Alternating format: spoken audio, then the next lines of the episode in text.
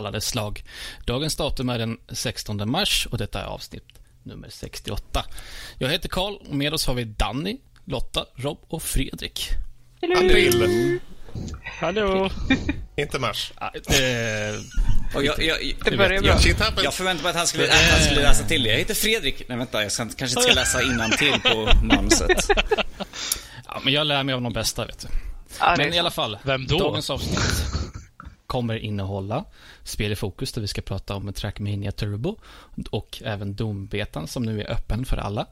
Och även utmaningen där Danny ska få utmana och Rob ska prata lite om Serious Sam.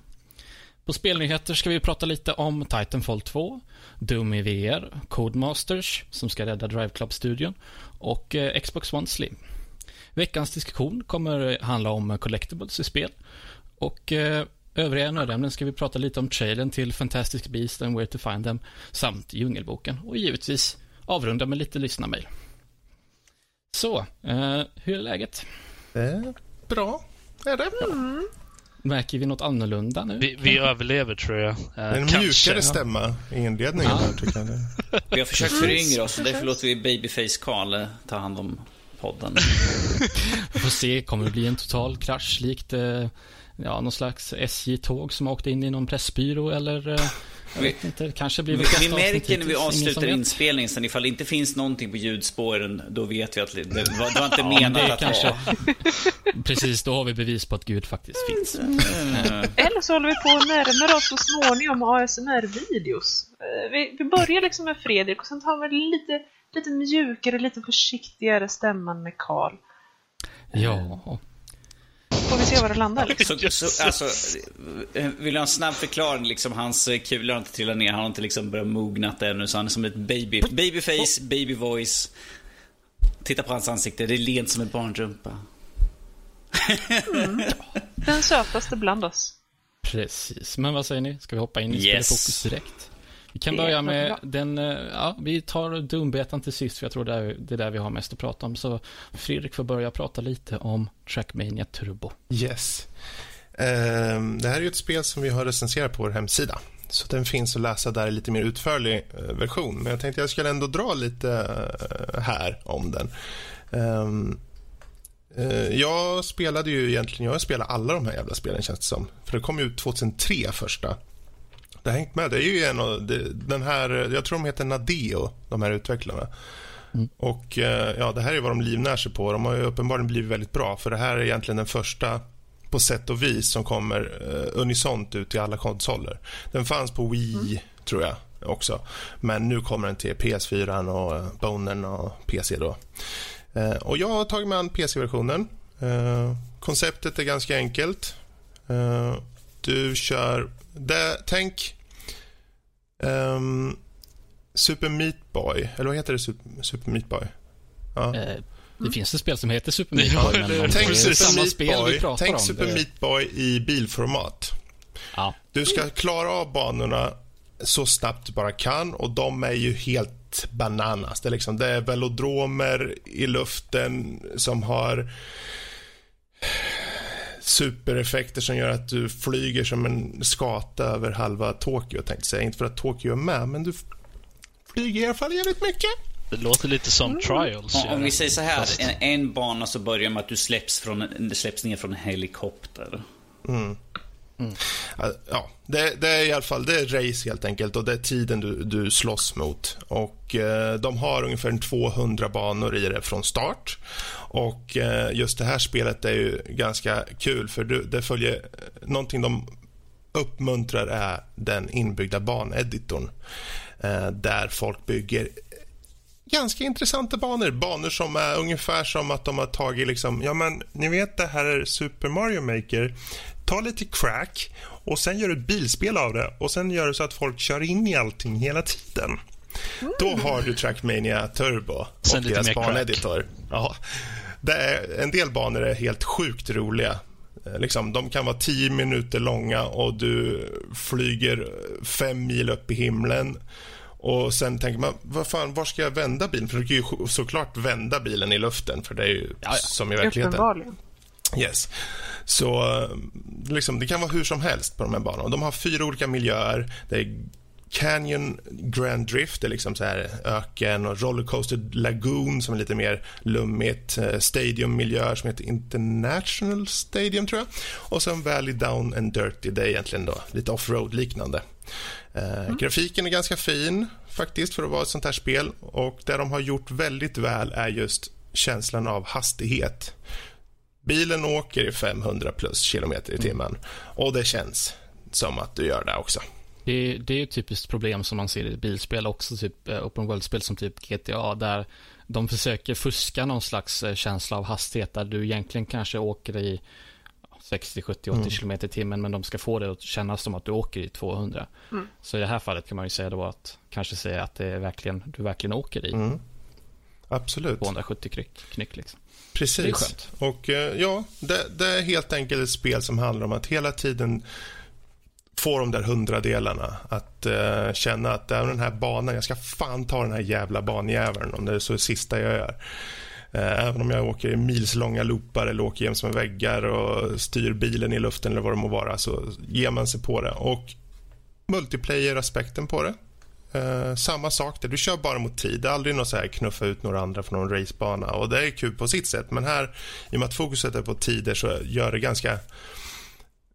det blir en koncis upplevelse på det sättet. Du vet vad det är rakt igenom och så. Och själva systemet av att hitta matcher och så, väldigt enkelt. 2 klick in, liksom, du är in i en match, så att säga. Och du kör med människor runt över hela världen. Och det har ett rankningssystem där du ser hela tiden, du blir bättre på rankningsskalan och så. Så. Om vi tar en titt på det lite mer ytliga då, hur spelet ut, och först och främst hur kör det prestandamässigt? Det är ju lite som jag sa där tidigare, grafiken är ju faktiskt ganska fin tycker jag. De har lyckats ganska bra med just den här balansen på att ha fin grafik i ett bilspel, som förvisso kanske inte är bland det svåraste, för där brukar man kunna fläska på lite, för det går ändå snabbt liksom.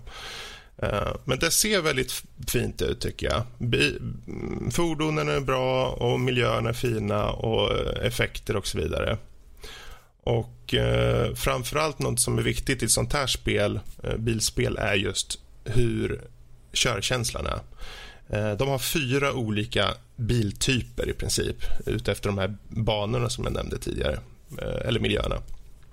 Och de är väldigt distinkta i sin hantering. Så det känns som att det faktiskt funkar på det här planet. Visst, man får ju se lite mellan fingrarna på det här med att du kan liksom styra i luften och det är lite fysikgrejer så här. Men i den här världen så passar det. Det funkar bra. Och de säger inte att de är en simulator. De säger att det här är en ren arkadracer. Så de gör det väldigt bra. Du sa att de har kört det på flera olika plattformar. Vad har du kört det på och hur funkar det? Yes, jag har kört det primärt på PC, men jag har också kört det på PS4. För det fanns demo där som jag ville prova. Och där flyter ju på väldigt bra på båda de här faktiskt. Och med tanke på hur gränssnittet är, så det är väldigt direkt. Du kommer rakt in i menyn, bara klickar 1 klick och så, eller 2, så är du inne i matchen liksom. Oavsett om det är multiplayer eller om du ska bygga en bana, som för övrigt är väldigt lätt, eller bara rent singelspel, så är det väldigt snabbt in liksom. Och så är det ju, det passar väldigt bra för konsoler på det här sättet tycker jag. Då är ju frågan, Fredrik, handkontroll eller tangentbord och mus? Både och, går bra. Vilket känns bäst, tänkte jag mer, som du har väl testat båda eller? Ursprungligen körde jag alltid det här med tangentbord, gjorde jag. Och de har ju alltid varit uppbyggda utifrån där, för den är ju som sagt en arkadracer, så det är just det här, du sitter och duttar hela tiden. För det ska vara så exakt i varje kurva när du åker i 500 liksom. Så det funkar lika bra på båda faktiskt på det här. Och det är jätteskönt att de faktiskt har så pass bra gjort så att det funkar på båda. För oftast kan det ju vara att ja, men det är skitdåligt på tangentbord, eller det är märkligt portat eller någonting på handkontroll till exempel. Men det funkar skitbra på båda tycker jag. Härligt. Men det är kul att höra. Sammanfattningsvis, rekommendation? Bajsmacka? Ja. Man ska ju inte säga att det är ju vad det är. Det är en arkadracer, vi snackar inte liksom Citizen Kane i spelväg, men där det gör det väldigt bra. Mm. Och är du ute efter en liksom ett snabbt bilspel med mycket action och lite av ett jävla namma där du ska försöka slå tider, då är Trackmania Turbo något för dig. Ja, då går vi ju vidare till vår nästa punkt på Spel i fokus, och det är ju givetvis Doom-betan som för övrigt just nu är öppen. Så när ni har lyssnat färdigt på detta, men inte nu, vågar inte pausa, så kan ni gå och spela Doom-betan. Finns på Steam. Men jag har ju dratt min harang om det här förra veckan, så jag tänkte lämna ordet till Rob och Fredrik som jag har suttit och spelat med. Ja, ordet är fritt, får jag väl säga. Ja. Svårt och tyst. Jag tar ord då. Jag blev ju lite förälskad i det här, måste jag säga. Jag vet inte hur det var. Jag vet ju hur du sa att du kände i förra veckan när vi pratade om det. Och nu när jag körde det så fick jag ju direkt så här: wow, här har vi ett spel som passar mig. Visst, det kanske inte går bra alla gånger, men jag har kul varje gång oavsett hur det går. Just den här direkta actionen rakt in, alla Unreal Tournament, Quake 3 Arena, den ligger där som en smäck. Jag är såld, och jag kommer definitivt vilja recensera det här sen om det finns möjlighet. Vi får rösta om det sen. Ja, men det är det jag har pratat om. Man behöver inte alltid spöja rumpa varje gång man spelar ett spel. Ibland kan det vara mysigt att bli spöjad själv också. Mm. Så länge man har kul medan man blir spöjad så är jag nöjd faktiskt. Ja, men jag menar det. Ja. Personligen, alla mina punkter från förra veckan ligger egentligen kvar. De lyckades lösa det här med skärmen då, så att nu kan jag gå in i options och välja vilken skärm spelet ska köras på, så det är bra. Även om spelet inte kommer ihåg att stänga ner spelet när jag har valt rätt skärm och starta upp det igen, så blir det fel i alla fall. Så jag kan gå in och vara en annan gång. Men allting som jag sa förra veckan står kvar fortfarande. Jag hade hellre sett att de skulle skita i lod, att hålla sig mer till en mer spartansk stil, men det är min åsikt. Rob, vad har du att säga? Alltså jag tyckte om det. Jag var inte riktigt förberedd på hur mycket jag skulle tycka om det faktiskt. För det påminner väldigt mycket om Halo multiplayer gör det. Speciellt i hastigheten man springer omkring liksom, så här, och loadouts och så. Så om man levlar upp liksom, för accommodations och lite sånt där, så påminner det väldigt mycket om Halo. Jag är ju inte från den generationen med Quake och alla de där arena och alla de där grejerna. Det är inte riktigt min smör. Men utan Halo är det jag jämförde med. Och det känns väldigt likt det, och det är lite mer... Det är lite enklare att hoppa in i spelet än vad det är med Halo, där man måste boota upp ett Xbox, logga in och grejer. Här slänger du igång det bara så på PC liksom, och det funkar skitbra. Rob, du har inte den fläskigäste datorn av oss. Hur tyckte du att spelet flöt på rent prestandamässigt? Jag hade inget problem. Jag kommer inte ihåg vad jag körde för upplösning och sånt där. Jag tror allting låg på max. Jag tror jag var tvungen att dra ner typ... anti-aliasing eller något sånt där. Jag kommer inte ihåg, för att jag kände att det var lite laggigt. Men utöver det så tyckte jag det flöt på hur bra som helst. Det var inga större problem. Spelet är ju väldigt snyggt också, tycker jag. Ja, det kan jag definitivt hålla med om. Tyvärr så måste jag säga att man fick ju inte tillgång till avancerade inställningar nu i betan. Jag hade hellre sett att man fick det så att jag kunde finjustera, för jag gillar ju att få klämma ut så mycket bildkvalitet som möjligt och ändå få bra FPS, men eftersom jag inte kunde göra det nu så fick jag ju nöja mig med att den dippade lite grann då på min dator. Men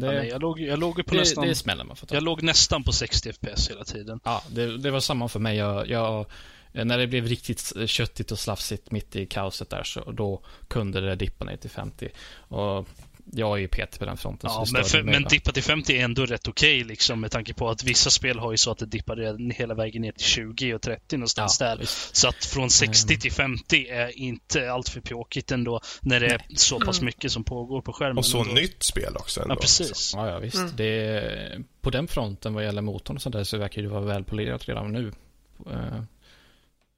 Faktiskt.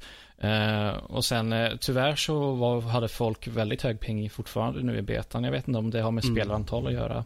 Det kanske är att det bara inte är tillräckligt många som sitter och spelar. Vi var kanske lite för tidiga eller något, jag vet inte.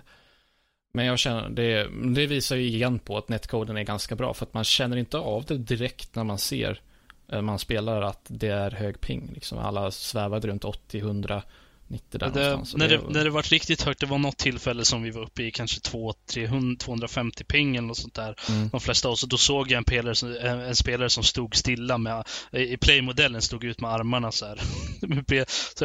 Så att det var någonting som hände där, men det var ju bara när det var riktigt hög ping. Och det var också då som man verkligen kände av att okej, det är någonting som laggar här. Men innan det så var det helt okej ändå. Precis.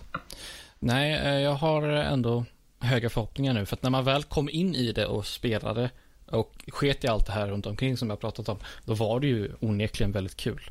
Jag slog på lite rockmusik i bakgrunden på min stora Spotify-lista på Shuffle. I den listan så har jag en cover av originala Doom-soundtracken. Den gick igång precis när jag plockade upp någon power-up och bara gick bärsärk igång. Så jag kan ju inte neka att det var coolt. Liksom.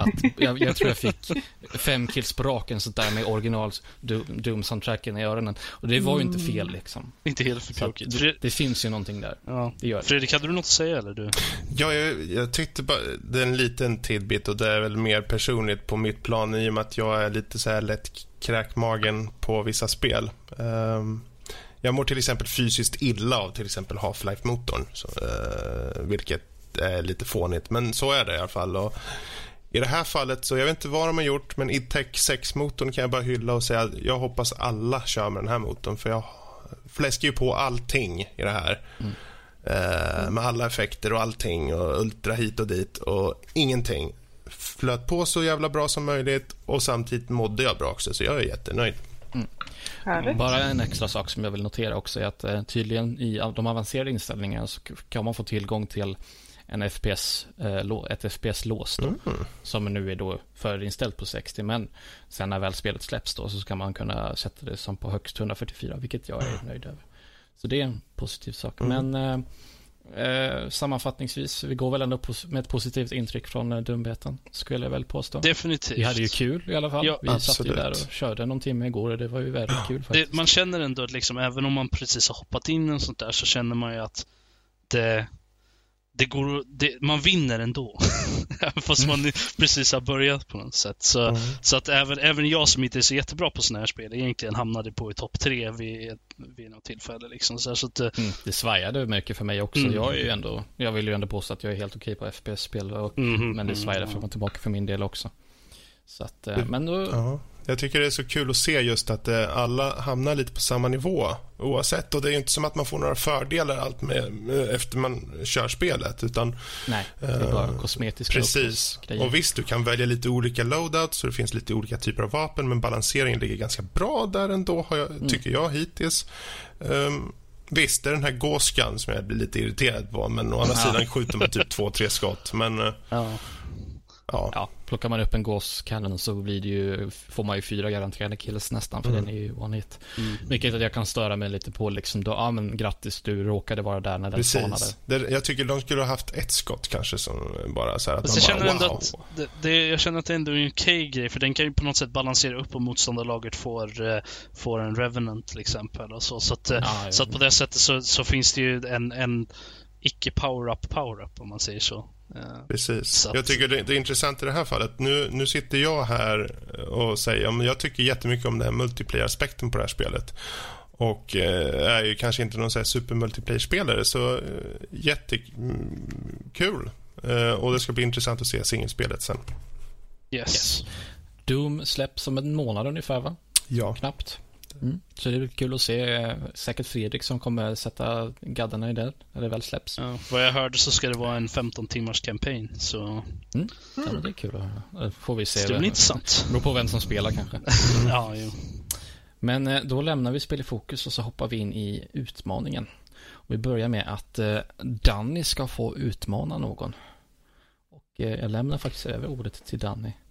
Vem ska Danny? Snällt, du låter mig få komma in här. Du låter de gamla gubbarna få komma in och säga sitt. Alltså, jag ska bara knacka ur pipan här på sidan av min databord och känna vinden i håret, det lilla jag har kvar sådär. I skägget. Näshåret fladdrar för fullt. Så jag tror jag tänker, get on with it you fart. Den jag tänker utmana här nu är någon som tycker har varit pikat mig lite grann på sistone för det jag tycker om att spela. Så därför tänker jag ta och utmana Carl på Lego Indiana Jones. Perfekt. Finns det? Ja, det finns det. Finns på Steam. Ja, men då så. Annars hade du fått skicka hit en Xbox. Nej, precis.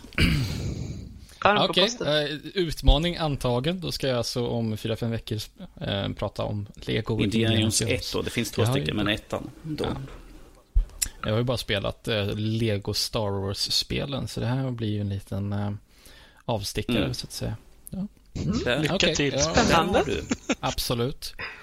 Men då ger jag ordet till vår nyhetsankare. Vem det nu skulle vara. Var det Fredrik? Det är Robert som nyhetsankare. Robert. Nej, just det, Robert. Utmaningsuppföljningen. Oj. Förlåt. Ja, första dagen på jobbet, ska jag säga. Det är lugnt. Vi kommer strax tillbaka. Nej, okej. Utmaningsuppföljningen. Okej, utmaningsuppföljningen. Rob, vad ska du prata om? Serious Sam 3. Som jag utmanade. Yes, Carl utmanade mig på den. Och jag har inte hunnit spela igenom hela spelet som jag skulle vilja göra. Men jag har kommit till fjärde banan, tror jag. Jag har slagits mot en monsterhelikopter. Så att... Like one does. Ja, alltså jag vet inte riktigt, jag är fortfarande lite on defense när det kommer till det här spelet. Jag vet inte riktigt vad jag ska säga om det. Det är ett FPS, springer runt. Det är ett väldigt överdrivet FPS är det. Det är extreme. Det här på så många håll. Jag menar, från karaktären Sam då till monsterna som springer. Ja. Om vi säger så här, han är en Duke Nukem-esk karaktär ju. Ja. Ja, han är väldigt sexistisk, han är mansgris helt enkelt. Ja, alltså helt klart en ska man inte ändå de stora actionhjältarna ska man väl säga, men det är precis som Doom Guy och Duke Nukem då. Och så har vi Serious Sam där någonstans i mitten. Jag vet inte.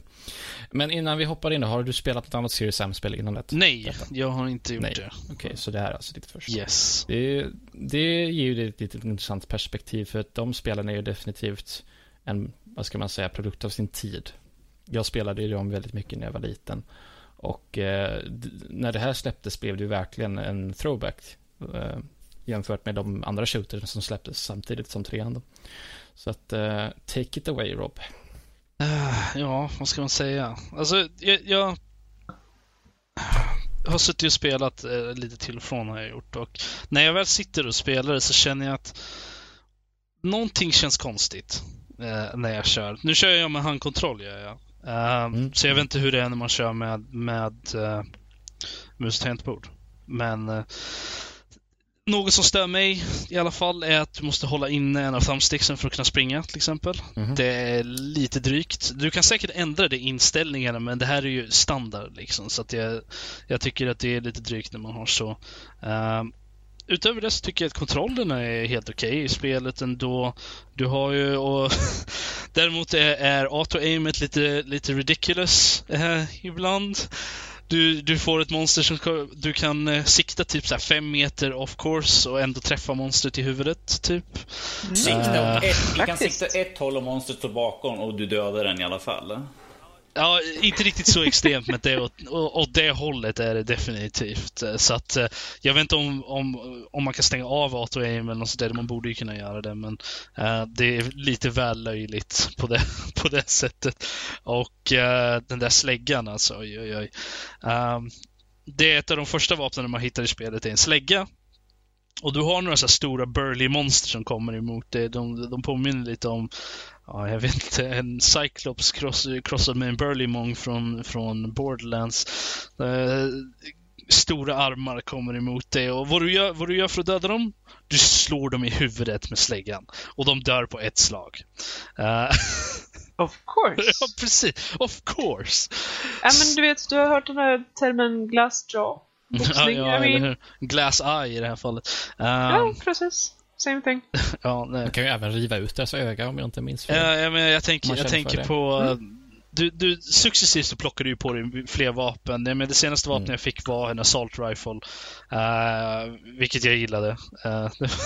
Nej, det sista vapnet jag fick var en rocket launcher var det. Rocket launcher. Lite av det ikoniska vapnen skulle man kunna säga, för den är lite utformad på ett speciellt sätt. Ja, den ser ut, jag vet inte vad man ska säga att den ser ut som. Ja. Det är ju någon slags, ska vi inte säga kopia, men den påminner mycket om Unreal Tournament Rocket Launcher, när det är liksom 4 raketer som roterar så här, och så skjuter man en och så roterar. Den var lite överdriven. Det är väl någonting man kan beskriva de flesta grejerna här. Du kan droppa de flesta fienderna med några skott från en pistol till och med. Men fienderna är ju lite varierade i alla fall, vilket jag gillar. De har lite olika strengths och lite sådana saker. Så att på det sättet så känner jag att det är okej. Det är lite mycket spring omkring. För att vara en shooter ändå som är ganska generisk på det här sättet, så är det ganska mycket spring omkring och inte riktigt veta vart man ska ibland. Ja, på vissa ställen.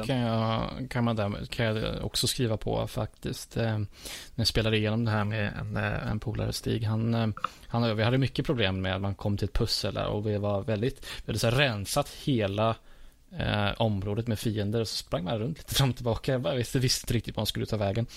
Men det är en sak som har varit med i Serious Sam-spelen ända sedan, alltså First och Second Encounter, där du ska liksom hitta ett objekt och ska du sätta det på rätt ställe så att du kan öppna upp en dörr och ska gå vidare. Precis.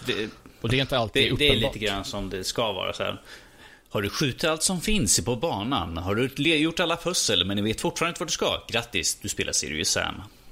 Ja, nej, man får ju sån här, efter varje bana så får man ju en sån här, den visar statistik för banan. Då visar den ju också, har du dödat alla fiender på banan? Nej, du missade en. Det är liksom, ja, men det går ju inte. Ja, nej, för jag gick in för att döda allt jag såg. Of course. För vissa ställen kan du ju gå förbi vissa fiender, som jag tror det är andra banan, då är du inne i en byggnad så här, och där finns det så här typ puppor eller vad man ska säga, där det finns såna här spindelmonsteraktiga grejer eller vad de är för någonting, skorpionliknande. Och de behöver, om du inte går till väldigt nära dem så behöver du inte bry dig om dem direkt. Men jag gick och sköt upp sönder dem och dödade fienden direkt. Så att, självfallet. Jo, precis. Jag tycker att det, alltså gameplayaktigt så tycker jag att det ändå är ett okej spel. Det kan vara lite irriterande ibland vissa punkter när man springer omkring och sånt där, men det är inte jätteilla. Tycker ändå att fienderna är rätt varierande när det kommer till. Du har ju liksom några standardfiender liksom, de aliens som springer runt och skjuter på dig. Sen har du den här suicide snubbarna, och de oj. Jag tror inte jag har backat så mycket under en bana, alltså som man stöter på ett ställe under första banan.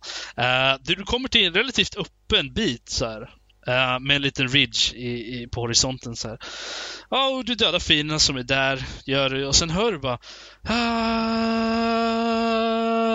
och man tänker, fan vad det? För man har ju stött på sig suicide-snubbar lite tidigare, och de låter så, de skriker alltså innan när de kommer. Och så håller de i 2 bomber en i varandra hand. Och så hör man det sagt, så här lågt ju så här, tänker, fan kommer de ifrån? Så jag gör mig redo. Man har bara en pistol liksom, en vanlig pistol här, och den här släggan då. Vilket inte är så jättebra mot dem, utan man måste skjuta dem. Och tar så få skott och droppar dem. Och så hör man så här. Och så ser man dem komma. Typ så här 100 stycken. Vid den här ridgen då liksom. De bara kommer ner som en stor jävla våg med susar. Och man bara shit! Så det var är bara jag som föreställer mig creepers här från Minecraft? Alltså det är lite samma stukare, fast de här rörde sig lite fortare. De heter Beheaded Kamikaze. Så Lotta, enligt dig, så istället för liksom ska de bara... Ja, precis. Alltså jag ser framför mig en hel horisont fylld av creepers som istället för att säga tycker Ja, det var lite där. Och man fick verkligen den här, jag tror jag sa det liksom högt också, oh shit. Det var verkligen ett sånt moment där man vet bara liksom, okej, om jag inte fixar det här så är jag screwed. Det var väldigt, det var lite roligt i alla fall, men det var, man stöter på en liknande senare där man går i en korridor liksom och ska spöa monster efter monster efter monster så det känns som att det här är väldigt, det jag har spelat i alla fall så är det rätt blandat med, du antingen så går du vilse eller så leds du längs en korridor. Så att jag vet inte, jag kände att du kanske borde hitta en balans däremellan på något sätt. Och sen har vi ju bossfighterna också. Jag har spöat 2 stycken. En är en monsterhelikopter och den andra var, ja, jag vet inte vad jag ska säga om den. Det är stort flytande biologiskt skepp typ. Ja, nej, men det är en helikopter, ja. Det är en helikopter som måste springa för att hitta rocket launchen. Sen innan det så har du ju en boss också som skjuter rocket launches på dig. Där du dör av typ en direkt hit. Vilket var inte så trevligt. Jag dog ett antal gånger på den, gjorde jag. När det kommer till story och sånt där så vet jag att jag har absolut ingen aning om vad storyn är i det här spelet. Aliens invaderar. Precis, det är den mest generiska liksom, nej, det kommer en stor ondska. Du är den enda som kan rädda oss. Det finns lite tidsresetjafs däremellan, men det är liksom, det är bara en liksom, någon slags struktur för att du ska få skjuta. Eftersom Lotta lät sådär så kommer jag tänka på, det finns ingen damsel in distress i den här direkt, väl? What? Jag tror inte, alltså det tekniskt sett så är ju faktiskt, det har väl inte varit direkt något sån här. Vanligtvis i sådana här spel Duke Nukem, han liksom bara, måste rädda alla mina brudar och allt sånt där som är senaste. Men jag kan inte komma på att Serious Sam har direkt att det är någon kvinna han måste rädda. Vad jag förstod det så som när jag droppades in här, för att man skulle hitta någon researcher eller någonting som hade någonting. Han hade the McGuffin of the game. Det var typ det. Du ska hitta snubben som har McGuffin. Och han bara, han dör tydligen. Och jag vet inte, du går in i en byggnad och du ska ta dig upp till taket, men du tar inte till taket utan han är död. Jag vet inte, det är väldigt förvirrande. Jag är på fjärde banan och jag har absolut ingen aning vad storyn är någonstans i det här spelet. Så jag slutade lyssna helt enkelt. 3:an är ju en prequel till de andra 2 egentligen, så att, ja. I alla fall, sammanfattningsvis, Rob, skulle du rekommendera det här till någon? Alltså gillar man FPS-spel och definitivt gillar man lite mer överdrivna. Det känns ju nästan som en parodi. Jag vet inte riktigt, en parodi på sån här FPSer på något sätt. Och speciellt med den rösten alltså som han har. Även när han säger liksom så små grejer, så lådan så här nu. Let's do this. Det är verkligen den typen av overly manly man. Så du kan alltså känna igen när någon är en manly man fast du själv inte är en. Jag är tillräckligt med manly man för att kunna känna igen en annan manly man, så att, men han har ju solbriller på sig inomhus när det är mörkt, så jag vet inte riktigt vad man ska säga om det. Alltså gillar man den typen av spel så är det definitivt, även om man inte är så där, alltså gillar man FPS till någon del i alla fall, så tror jag nog att man skulle kunna spela det här spelet, men vissa bitar är lite svårt och man blir lite förvirrad ibland. Och ja.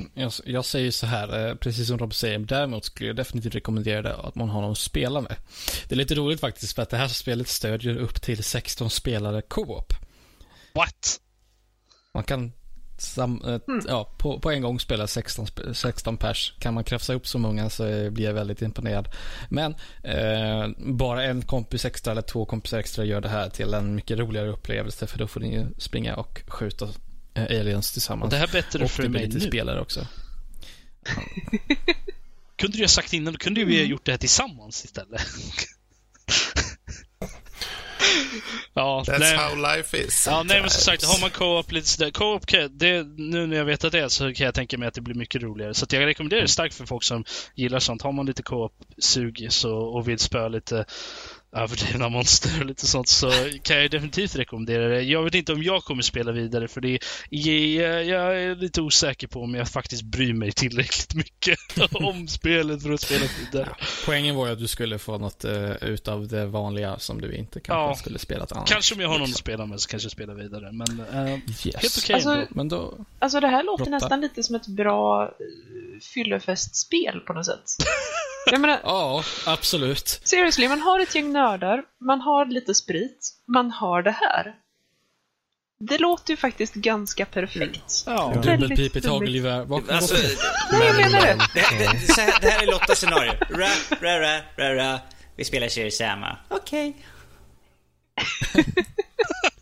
Kan vi spela Serious Sam? Notera. Ja, då kan man ta alla bra människor och spela. Så där gick i skolan tillsammans. Nej, så låter jag just nu. Alltså, det är hur jag låter. Precis, han gör sig bara till inför podcasten. Vi ska bara höra honom i eftersnack och sånt där. Alltså. Ja. Men ett bra fyllespel alltså. Precis. Serious Sam, ett bra fyllespel. Där har vi det. Veckans avsnittets namn. Men ska vi se här. Utmaningsuppföljningen nästa vecka kommer utgå, för då ska vi nämligen ha en gäst. Nämligen Figgen från Dual D Gaming Extra. Precis. Så att nästa veckas utmaning, eller nästa utmaningsuppföljning får då att vi tar om 2 veckor. Då avrundar vi och hoppar över till faktiskt på riktigt den här gången. Spelnyheter.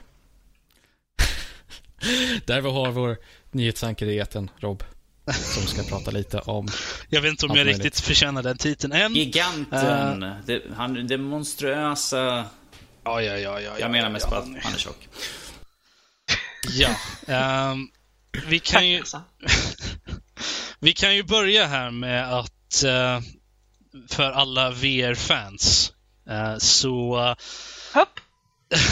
som Lotta till exempel här, vi kan börja med att det finns nu en man kan spela Doom på Oculus Rift, kan man göra. Det är tack vare en mod då som heter GZ3 Doom helt enkelt. Då kan man spela det i VR-miljö. Vad tankar om detta? Resten av er? Jag vill. Ja, Lotta, varsågod. Kan vi andra prata innan Lotta kanske? För att hon kommer ta upp all tid här. Nej, prata du Lotta. För en gång skulle Lotta, kom igen nu. Jo, alltså jag har 2 tankar om det här. Dels, jag tycker det är jätteroligt att man faktiskt gör om äldre klassiska spel så att de kan köras i VR. Och jag tror att det här kommer kunna tillföra en helt ny dimension till spelen. Nummer 2, det är problematiken med det här. Och då kan vi ju se exemplet då i Doom. Hur funkar spelet i VR? Hur kommer kontrollerna till sig? Hur kommer det hanteras överhuvudtaget? Och det ska bli väldigt intressant att se hur man hanterar det just i Doom och även hur man hanterar det i framtida spel som man kommer att göra ny releases av, eller hur man nu vill kalla det, så att de kan köras på VR. Men jag tror ju att det här kommer att kunna bli riktigt hett som koncept.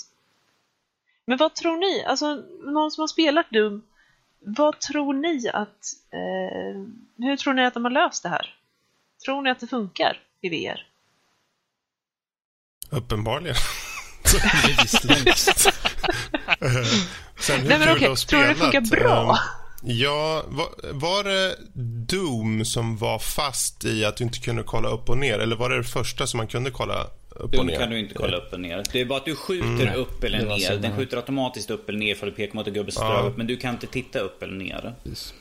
Precis. Jag bara tänkte hur den känslan upplevs i VR. Att du, ja men du vill kolla upp. Eller det faktum att du liksom, även oberoende vart du håller, kanske vart du i verkliga världen håller på i kontrollen och siktar, så skjuter du bara spikrakt framåt. Ja. Mm. Alltså rent generellt så har det ju varit mycket snack om just att FPSen i sig har varit svåra i VR, just för att sinnena hinner inte med i svängen helt enkelt. Och när du rör dig framåt så så blir det en sån stor obalans i sinnet, just för att du ser att du rör dig framåt, men du känner inte. Men det är ju mer en generell fråga. Jag vet inte hur specifikt det är just i det här fallet. Jag tycker det bara är kul, precis som du sa, att de ger sig på de här äldre spelen och FPSen.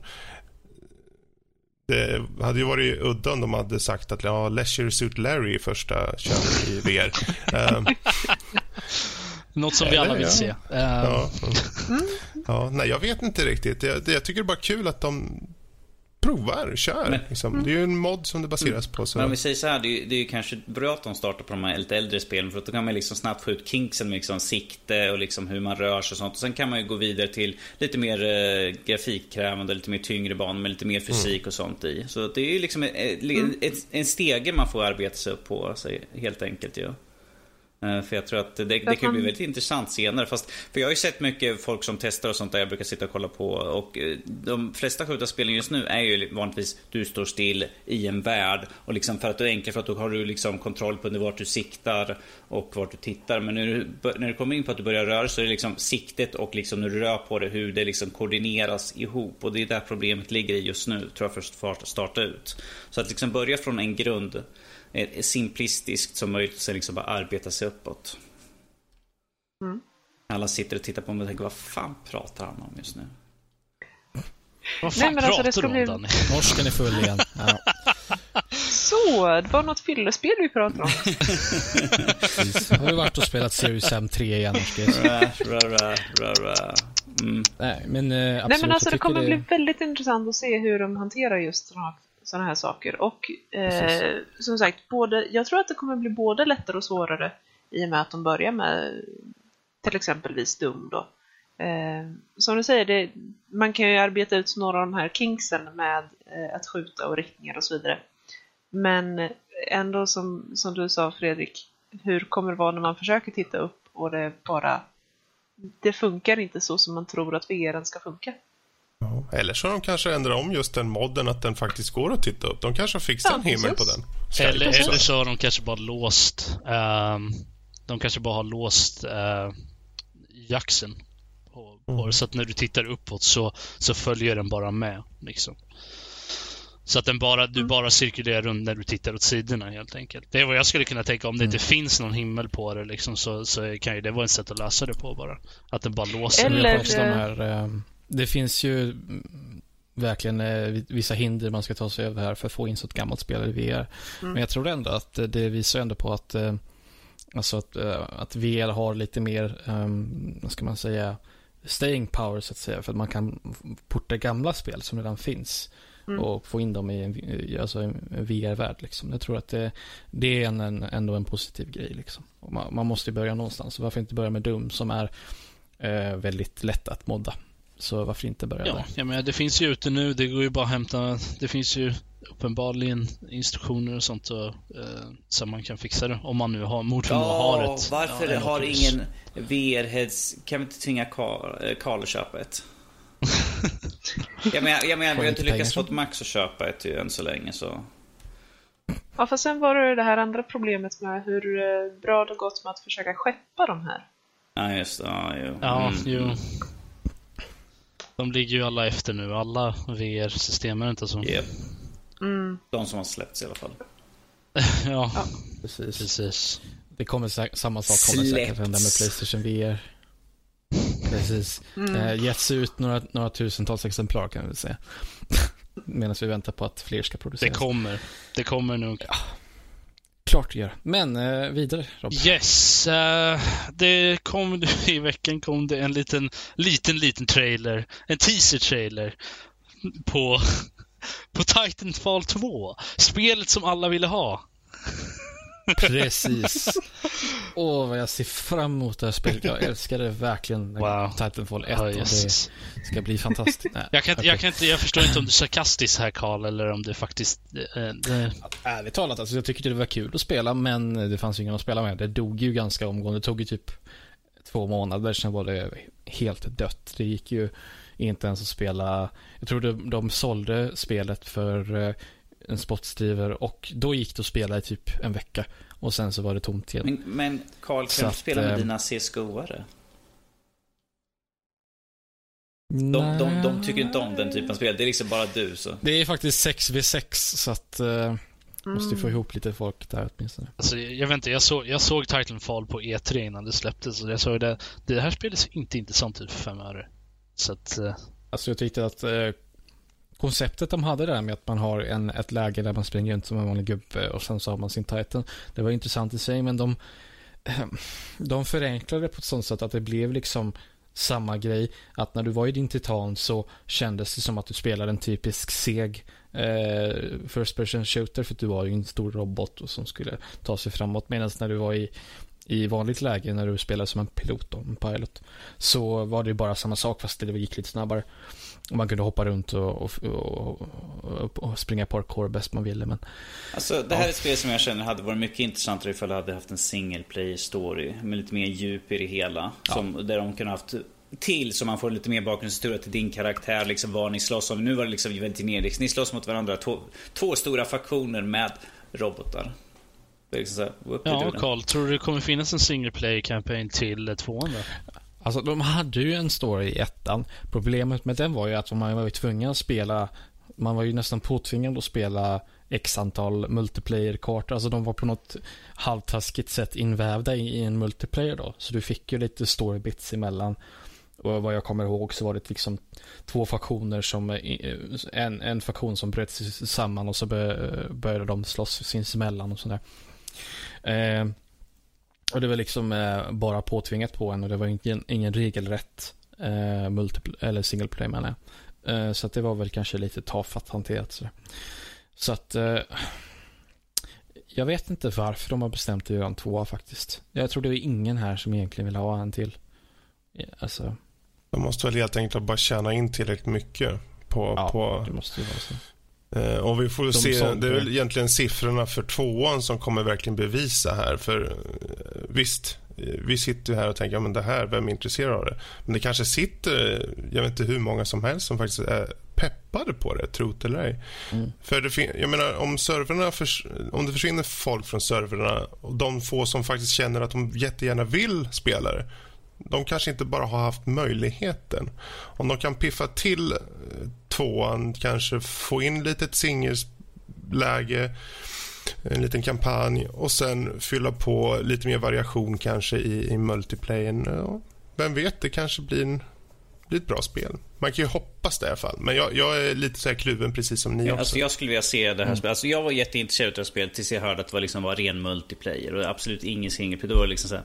Nej, för jag tänkte liksom, hade det varit single play eller ett co-op-läge att en person liksom utanför liksom hänger och hoppar och liksom sticker upp på husen och ena kör roboten, hade varit så coolt liksom, för man kunde ha gjort det i så fall, men att istället fick ett rent multiplayer, och då är det liksom så här, och er som lyssnar nu vet mycket väl att multiplayer är inte direkt någonting för mig, så då tappar jag intresse totalt. Vi gick och satt med spela Lego istället. Nej, det gjorde jag inte. Ni kan hitta honom på Steam där ni gärna får lägga till honom och köra multiplayer-spel. Perfekt. Helst CSGO där. Utmanar honom på en mot en på CSGO. Det är vad jag kommer aldrig skaffa in CSGO. Jag kommer aldrig skaffa in CSGO. Vi får väl se vad som händer med Titanfall 2. De kanske lägger in en singleplayer-campaign. De kanske piffar upp multiplayer-biten lite mer. Gör den kanske lite intressantare. Vem vet. Vi får helt enkelt se fram emot E3. Ja, teaser-trailern gav ju inte mycket kött på benen direkt. Så att vi är inte. Förutom att de har ett svärd nu. Ja, precis. Yay! Stora robotar med svärd. Ja, men nej. Jag har aldrig sett det förut. Hörni. Grabbar, svärd är alltid coolt. Okay. Svärd är alltid coolt. Ja, svärd gör allting automatiskt 10% bättre. Jag svärd. Ja. Jag svärd. Jag försöker säga jag svär fast. Jo, jag förstod. Vi ignorerade det bara för att jag tycker det. Jag svärd. Fredrik, ta din filt och luta dig tillbaka. Har du fått ur systemet? Är du klar nu, Fredrik? Är du redo? Ja. Är du redo för nästa nyhet? Ja.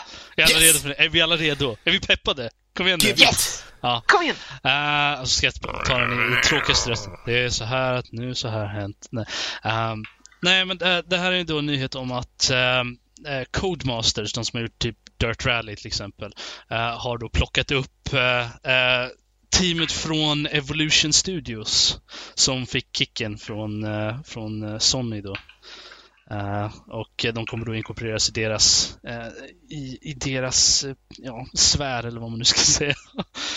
Och då Evolution Studios, det var de som gjorde DriveClub. Yes, DriveClub och Motorstorm till exempel. Precis. Däremot så är det så att de får inte med sig några av licenserna eller något sånt där, utan det är ju bara själva teamet då som de plockat upp. Vilket kommer hända då i den 25 april blir den officiella mergen då, eller vad man ska säga, mellan de två. Mm. Vad Fredrik sitter och hoppar i stolen där nästan. Vad vill du ha sagt, Fredrik? Kom igen. Nej, jag var så glad att för Sony gick ut och bara sa, nu kickar vi hela den här jävla studion. Och Drive Club är ett gediget spel. Det är ett bra spel, det är, visst. Man har sett lite av den typen förut. Men det är väldigt väl gjort. Var väldigt snyggt och flöt på skitbra. Och då kommer ju, enligt mig, typ egentligen idag världens bästa bilsimulatorstudio och plockar upp hela studion. Hela Evolution tar de och inkorporerar i Codemasters. Dels vet de vilket det stora värdet i den här studion. Men framförallt så är det kul att se att de faktiskt kanske har lite, vem vet, de kanske har lite baktankar med det här, om man så säger. Baktankar. De har ju såklart en agenda säkert. Plan. Ja, yes. De har en plan. Du tänker att de kanske har ett spel som de vill utveckla med de här? Jag tror att Dirt Rally 2 är ju på väg. Inte bara för att den gjorde okej på PC. Den sålde som smör helt enkelt. Men den varit väldigt kritikerrosad också. Och den har ju nu kommit ut i dagarna på konsolerna. Och också är en av de få väldigt bra simulatorspelen faktiskt, tycker jag mig se där. Och särskilt då i och med att de har gått tillbaka. De har skippat allt det här som hände i Dirt-serien som jag tycker var lite så här blä. Ta in massa gymkana och massa konstiga race-lägen och saker och gått tillbaka till Colin McRae Rally 2-läget. Det var ren rally rakt igenom. Och du måste piffa till bilen, du måste fixa dona. Och med den här studion i sitt stall så tror jag att de har väldigt bra möjligheter att bygga en tvåa. Samtidigt som de fortsätter att patcha och föra in nya banor och allting i sitt befintliga spel. Så det, jag tycker det är jättekul att se. Och sen är det just det här med att de faktiskt gör det. Det är inte många som kan stötta och ta in utvecklare på det här speciellt sättet. Inte för, vad var det jag läste på det här? Det var ju för inte så länge sedan så var de ju nödda att sparka 30 stycken, eller de sa att det var sparningar helt enkelt, att liksom att som inom spelindustri då är det liksom att när du gör ett stort spel och inför crunch time, då tar man och hyr in så mycket folk som möjligt och sen liksom när spelet är klart, då tar man bara ner till en skeleton crew. Och det här var ju med att de hade ju, jag kommer inte ihåg det var förra året eller när det var, så de tog liksom, lät 30 personer gå och därför fick de liksom, hur ska de nu kunna klara av att ta in med 30 till 50 personer eller vad det är för någonting de är. Och de säger att det är en uppåtgång här just nu och de ser det. Plus att de sa ju att de ville få in dem också och gå in på ett AAA-spel här nu på direkten och börja arbeta på. Och de här är ju brittiska företag ju.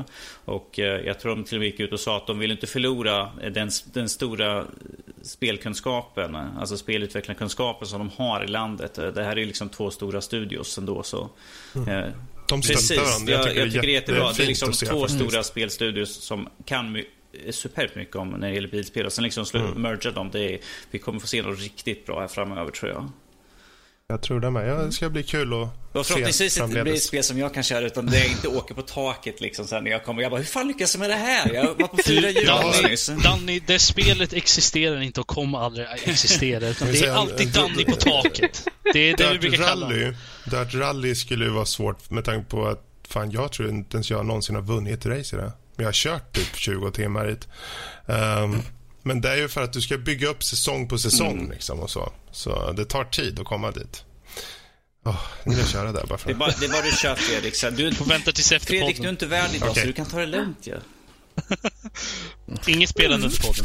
Yes. Men har vi en sista slutkläm då? Yes, här har vi lite mer inne på ryktesfronten dock. Och det är det att trots att Microsoft nu har nekat, de har gått ut och sagt att de inte kommer göra ett Xbox 1.5, så ryktas det nu ganska starkt om att det kommer komma ett Xbox One Slim däremot. Och det här är ju... stör sig lite av att de har ju lite chip och lite sånt som för trådlös kommunikation och sånt som inväntar FCC-godkännande då. Och det verkar vara lite behind the scenes pågång här.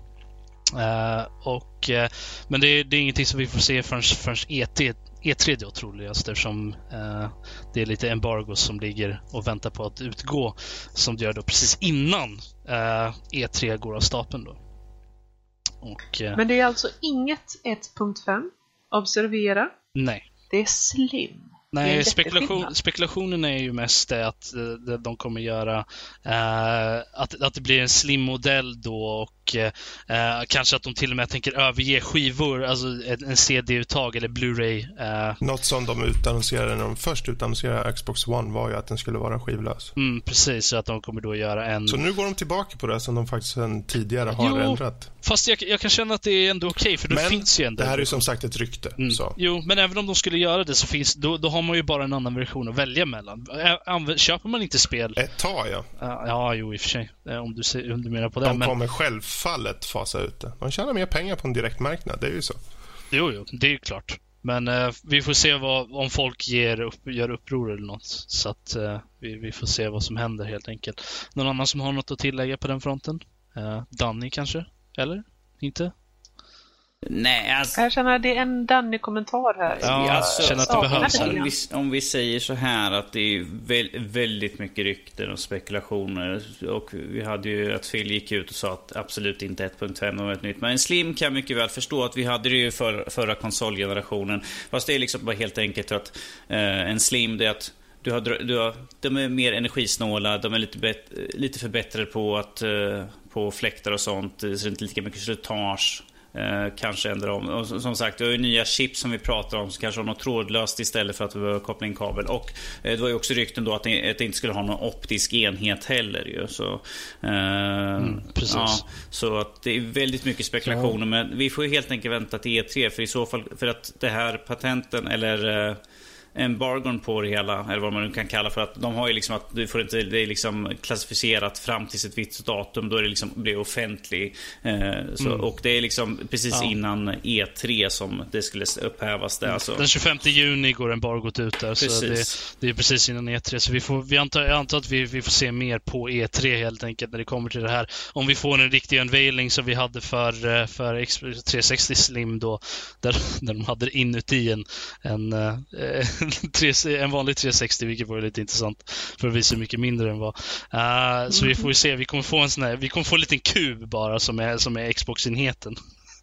X-cube. Ja, X-cube, eller hur? Ja.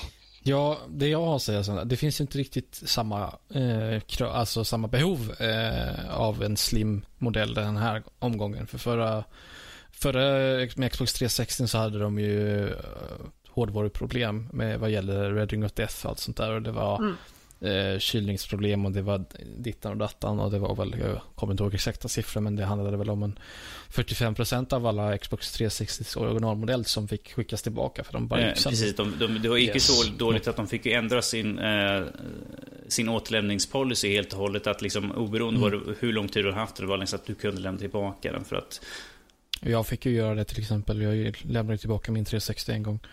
Så att, för den fick Red of Death. Men den här gången så verkar det ju som att de har lärt sig av den, designat den för mycket mer luftintag och sådär. Däremot vad en Slim skulle kunna göra är just att den minskar ner paketet, för att Xbox One är ju definitivt en av de större konsolerna. Den är ju rent formfaktormässigt så är det den största. Jag vet, Fredrik har ju som sagt den och var hemma hos dig, som en stor klump, det är som en stor tegelsten. Ja. Mm. Det är som min gamla VHS. VHS, ni vet vad det var, pojkar. Ni har talat sånt där. Ja, det är VHS. Just checking sådär. Ja, nej, men alltså sagt, om de mot förmodan, vilket jag svårt att tro ändå, om de faktiskt kommer gå skivlösa med den här slimmodellen då, så kommer det vara betydligt mycket mindre paket i så fall. Men som sagt, ryktena de flyger ju. Ja, mycket rykten. Yes, men det var slutet på det var inga fler nyheter där inte. Ja, då hoppar vi raskt över till veckans diskussion helt enkelt. Där veckans diskussion är collectibles i spel. Det var väl du, Rob, som la till den, va? Eller var det? Ja, det var jag. Ja, precis. Och vi behöver förtydliga någonting. Collectibles, det är bara det att man ska springa runt och samla skit, eller hur ligger det till? Ja, nej, men det är sånt som specifikt jag och Danny tycker om, och springa runt och hämta sådana saker man kan plocka på sig som egentligen inte kanske är så jätteviktiga för spelet, men i alla fall som går att hämta. Nej, de är livsviktiga för spelet. Uppenbarligen. Ja, nej, jag håller med, men det finns ju... Jag talade lite allmänt här, för det är inte alla som tycker som jag, till exempel. Okej. Jag kan säga kort och gott, snabbt kan jag säga så här, att jag försöker intala mig själv att jag ska göra tappert försök att försöka plocka på mig mycket sådana här saker när det är ett sånt spel som har collectibles, och sen så ger jag upp ganska omgående. Och sen är det fine. Har CSGO inte collectibles? Vad är det för dålig stil? Det beror på om man ser det. Ja, jag känner nog att CSGO har väl egentligen collectibles i och med alla de här crates och sånt där som man kan få, alla skins och alla sånt. Jag skulle nog säga att jag skulle räkna det som någon form av collectibles egentligen. Det är ju samma sak som i Doom-betan liksom, om man plockar på sig med så här olika skins eller olika så armor pieces eller sånt där. Jag skulle nog räkna det som lite collectibles, för det... Visst. Alltså, jag är personen som i World of Warcraft tidig Burning Crusade försökte samla alla Vanity Pets med min main-karaktär. Och märk väl, det här var långt innan achievements började komma. Så att, jo, om det finns någon form av collectible i spelet, och särskilt om det är ett RPG, om det passar min karaktär, då tänker jag ha dem. Punkt. Alltså jag vet inte. Ja, nej, jag tror nog att för mig så har nog collectibles inte varit så jätteintressant förrän det faktiskt började ha någon form av impact ändå. Som jag tror Assassin's Creed var nog första spelet som jag spelade som faktiskt hade där jag faktiskt kände att okej, här måste jag samla alla grejer. Du bara, flaggor måste samla. Ja, precis. Fast där var det ju ett achievement som var... Så att jag tror att i och med achievement så verkligen löste upp ett ljus för mig. Jag bara, gotta collect them all. Gotta have them all. Men sen finns det ju vissa tillfällen som i senare Assassin's Creed där de faktiskt tillför någonting. Inte nödvändigtvis alltid till storyn som de gör i Assassin's Creed 2, men i alla fall att man kan collecta för upp och för att förbättra sin karaktär och lite sådana grejer finns det ju också. Så att...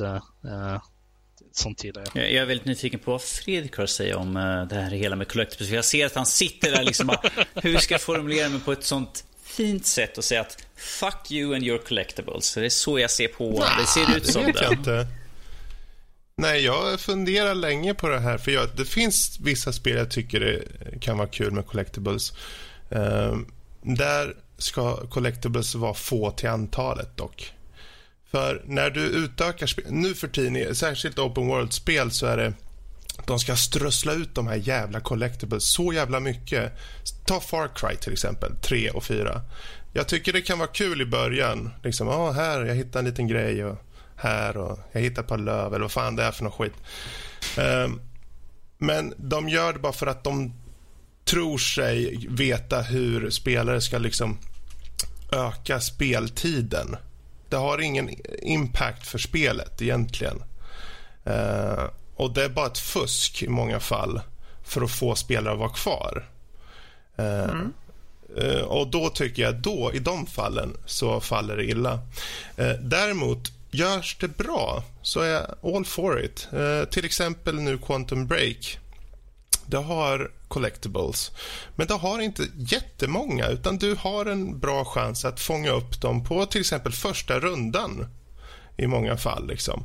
Och det faller naturligt in att du hittar dem. I vissa fall, du kanske får kolla lite extra, men det är inte som att du behöver liksom springa varenda jävla inch av den här världen för att hitta det, för att få 99% på någon jävla skala någonstans.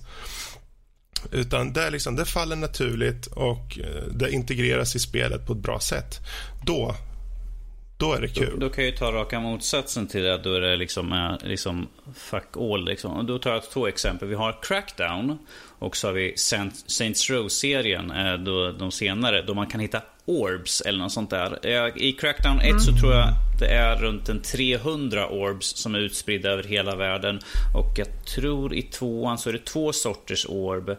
Jag tror det är 500 gröna och 300 rosa orbs tror jag, eller gula orbs tror jag. Och det är liksom så här, det är liksom bara collectemål där. Men om jag tänker ta ett bra exemplar, någonting som Lotta har spelat väldigt mycket nu på sistone, Murdered: Soul Suspect, för att du samlar, det är liksom du är, ifall vi tar ett exempel, museet, det är liksom ett inslutet ställe, du kan hitta allting genom att bara springa omkring och du är ändå där inne och letar, och plus att det tillför till bakgrundshistorien ganska mycket och historiken i själva i Salem då, det är liksom väldigt stort med häxbränningar och sånt, så att det tillför någonting väldigt bra till det hela. Tycker jag det tycker jag är en bra collectibles. Sen andra som jag spelar väldigt mycket Assassin's Creed, som alla säkert vet, och jag har sprungit och letat. Jag har på Assassin's Creed har jag en flagga kvar på ett ställe och liksom jag hittar inte skit, så jag har sagt liksom fuck it, jag bryr mig inte längre, jag tänker inte leta efter det där, utan jag är liksom klar med spelet utöver, det är liksom bara det där collectibles, det är det enda jag har kvar i det där spelet, och jag har hittat en sista flagga, så jag bara no. Absolut. I pity you, no. Jag sitter här med alla så, flaggor som samlade. På den biten, när det börjar bli liksom det här hitta XX utav den här grejen, då blir det lite så här, har jag någon fördel att göra det? Ja, då gör jag det. Nej, det är liksom bara för en liten trofé eller vad fan du nu kan få från, då skiter jag. Men ifall det är någonting jag får, som i Crackdown, ifall du tar och plockar upp orbs så kan du fylla på din styrka eller liksom dina krafter och sånt där, då ser jag nytta. Samma sak i Saints Row, för att du plockar upp dem för att få liksom uppgradera dig själv. Men ifall det är liksom bara för samlarens skull, då har jag börjat tappa lite grann att det är ju bara spel som jag har gjort det så länge, som till exempel Assassin's Creed. När jag spelar om nästa spel så kommer jag säkert göra, för att det är liksom, jag gav upp de två sista spelen, för jag tänkte, det var under förra sommaren, och då tänkte jag vill bara spela igenom spelen och bli klar med dem, för det är liksom för många timmar än vad man borde ha på de spelen. Men när det ger en fördel, en bonus, en perk eller något sånt där och hittar dem, då kör jag på det. Som vi sa, i en del spel så får man ju perks för det, men när det är liksom bara extra fluff, då känner jag liksom att då får det vara. Ja, Fred. Batman Arkham Knight med sina jävla riddler-båter. Problemet i många fall är att de sätter in de här collectibles som en slags transportsträcka mellan. Jag vill ha ett bra flöde i spelet, men ibland så är det liksom som Riddler-grejerna. Jag vet att det kommer story-element på slutet där, men det är 3000 jävla grejer känns det som på kartan, och du vet att de är skitsvåra att få tag i, och jag tänker jag missar story för att de här jävla nötterna, de ska tycka det är kul för att plåga stackare bara för att de ska se det här jävla riddlergåtorna 3000 gånger. Nej, ät min korv, tänkte jag säga. Jag har helt och hållet hoppat dem. Jag kör liksom igenom main story liksom. Det får vara. Jag orkar inte stå liksom till. Det är en platta där, vi har en platta där, och sen är det någonting här borta jag ska göra. Jag har inte ork, det är inte värt min tid så där. Det är just att det förstör just spelets story-narrativ, tycker jag, när det blir sån intervall. Hade det kommit in naturligt i olika segment eller någonting, du kunde hitta det ungefär som i Quantum Break, då skulle det kännas bättre. Men i en öppen värld som att springa runt i Skyrim och hitta varenda jävla doohickey. För det här är liksom, du flyger fram så ser du liksom bara, men där nere, jag tar och kollar på det, och sen liksom så här, jag kommer aldrig kunna lösa den, så liksom, vart skulle jag nu igen? Ja, Robert. Ja, nej, jag tänkte ett spel som gör, för det finns ju egentligen två olika typer av collectibles. Det är en collectibles som har ett story-element och en som ger dig några perks. Alltså av de bra collectibles, om man säger så är det de två som finns. Och jag känner ett spel som gjorde det väldigt bra ändå är Tomb Raider. Det nya, alltså, inte Rise of Tomb Raider, det gjorde det också bra, men det första gjorde det väldigt, väldigt bra. Därför där hade du hade ju alla det här scrap man kunde hitta, allt sånt där som gjorde att du kunde uppgradera dina vapen och sådana saker. Till slut så satt man ju på alldeles för mycket av dem, man hittade allting, men där hade man ju liksom, och det kom ju vid jämna mellanrum. Vissa saker kunde man ju inte ta för senare, och det är samma sak med story-elementen, de här artifacts och sånt man kunde hitta i det spelet. De förde ju storyn framåt på något sätt, eller i alla fall gav en liksom hints till saker som vart mer reveal för senare då. Och de ändå la in det rätt bra, så att det så att liksom det är inte avslöjade för mycket innan det faktiskt hade kommit i main storyn. Eftersom du får ju vissa vapen och items och sånt för senare i storyn som du då kan ta dig till de ställena där de här collectibles finns, som avslöjar alla sådana saker. Så att jag tyckte att den byggde just Tomb Raider byggde upp det väldigt bra med både de power-up collectibles och story collectibles. Så att, jag har en fråga till er lata collectibles nej-sägare. Okej, visst då. Ja. Vad har du på hjärtat? Jag menar, okej, ni tycker det är helt okej om man får någon perk eller någon boon, alltså om ni tjänar någonting på det. Men ta till exempel mitt galneri. Jag har ju då en undead priest, och han har som sagt samlat på Vanity Pets sen urminnes tider. En sån grej, är det någonting som ni skulle kunna få för er att göra? Jag menar, ni tjänar inte någonting på det speltekniskt sett. Ni får då fanns det inte heller någon form av achievement, utan det var bara det finns ute i världen. Skulle ni få för och faktiskt försöka springa runt och jaga de här? Säkerligen. Jag menar, jag har sprungit och letat efter så många saker i så många olika spel, så att det skulle inte förvåna mig ifall jag skulle göra det en gång till, helt enkelt. Excellent. Jag menar, jag tror att majoriteten av mina spel, och det är ju väldigt mycket sådana stora RPG:er och Assassin's Creed, liksom Batman och sånt som har väldigt stora ytor och väldigt mycket långt emellan och sånt, så skulle jag inte få någon liksom, men jag måste ut och springa för att fixa det här. Okej, fine, jag har inget bättre för mig, så why not? Jag menar, du av alla människor som verkligen behöver springa runt i alla nooks and crannies av hela världen. Jag vet inte vart folk har fått det ifrån. Det är som att... Men du har sagt det varje gång. Nej. Jag lägger ner ord i min mun här nu. Så här, pengar styr. Jag tror att det absolut värsta när det kommer till såna här spel som har collectibles i är när det finns en procentbit som säger hur mycket du har hittat. Det är nog det absolut värsta, för då sitter man där, vad har jag missat? Det stör jag mig enormt på. Jag sitter och ser statistik, jag tänker, nej, nu stämmer inte den här statistiken. Hallå, det är som första Doom, man kommer till slut och barnen står det 15 av 22, man bara, var är de någonstans? Var är det? Var fan är de här skista skatterna? Jag kommer inte ihåg vilket spel det var, jag tror det var...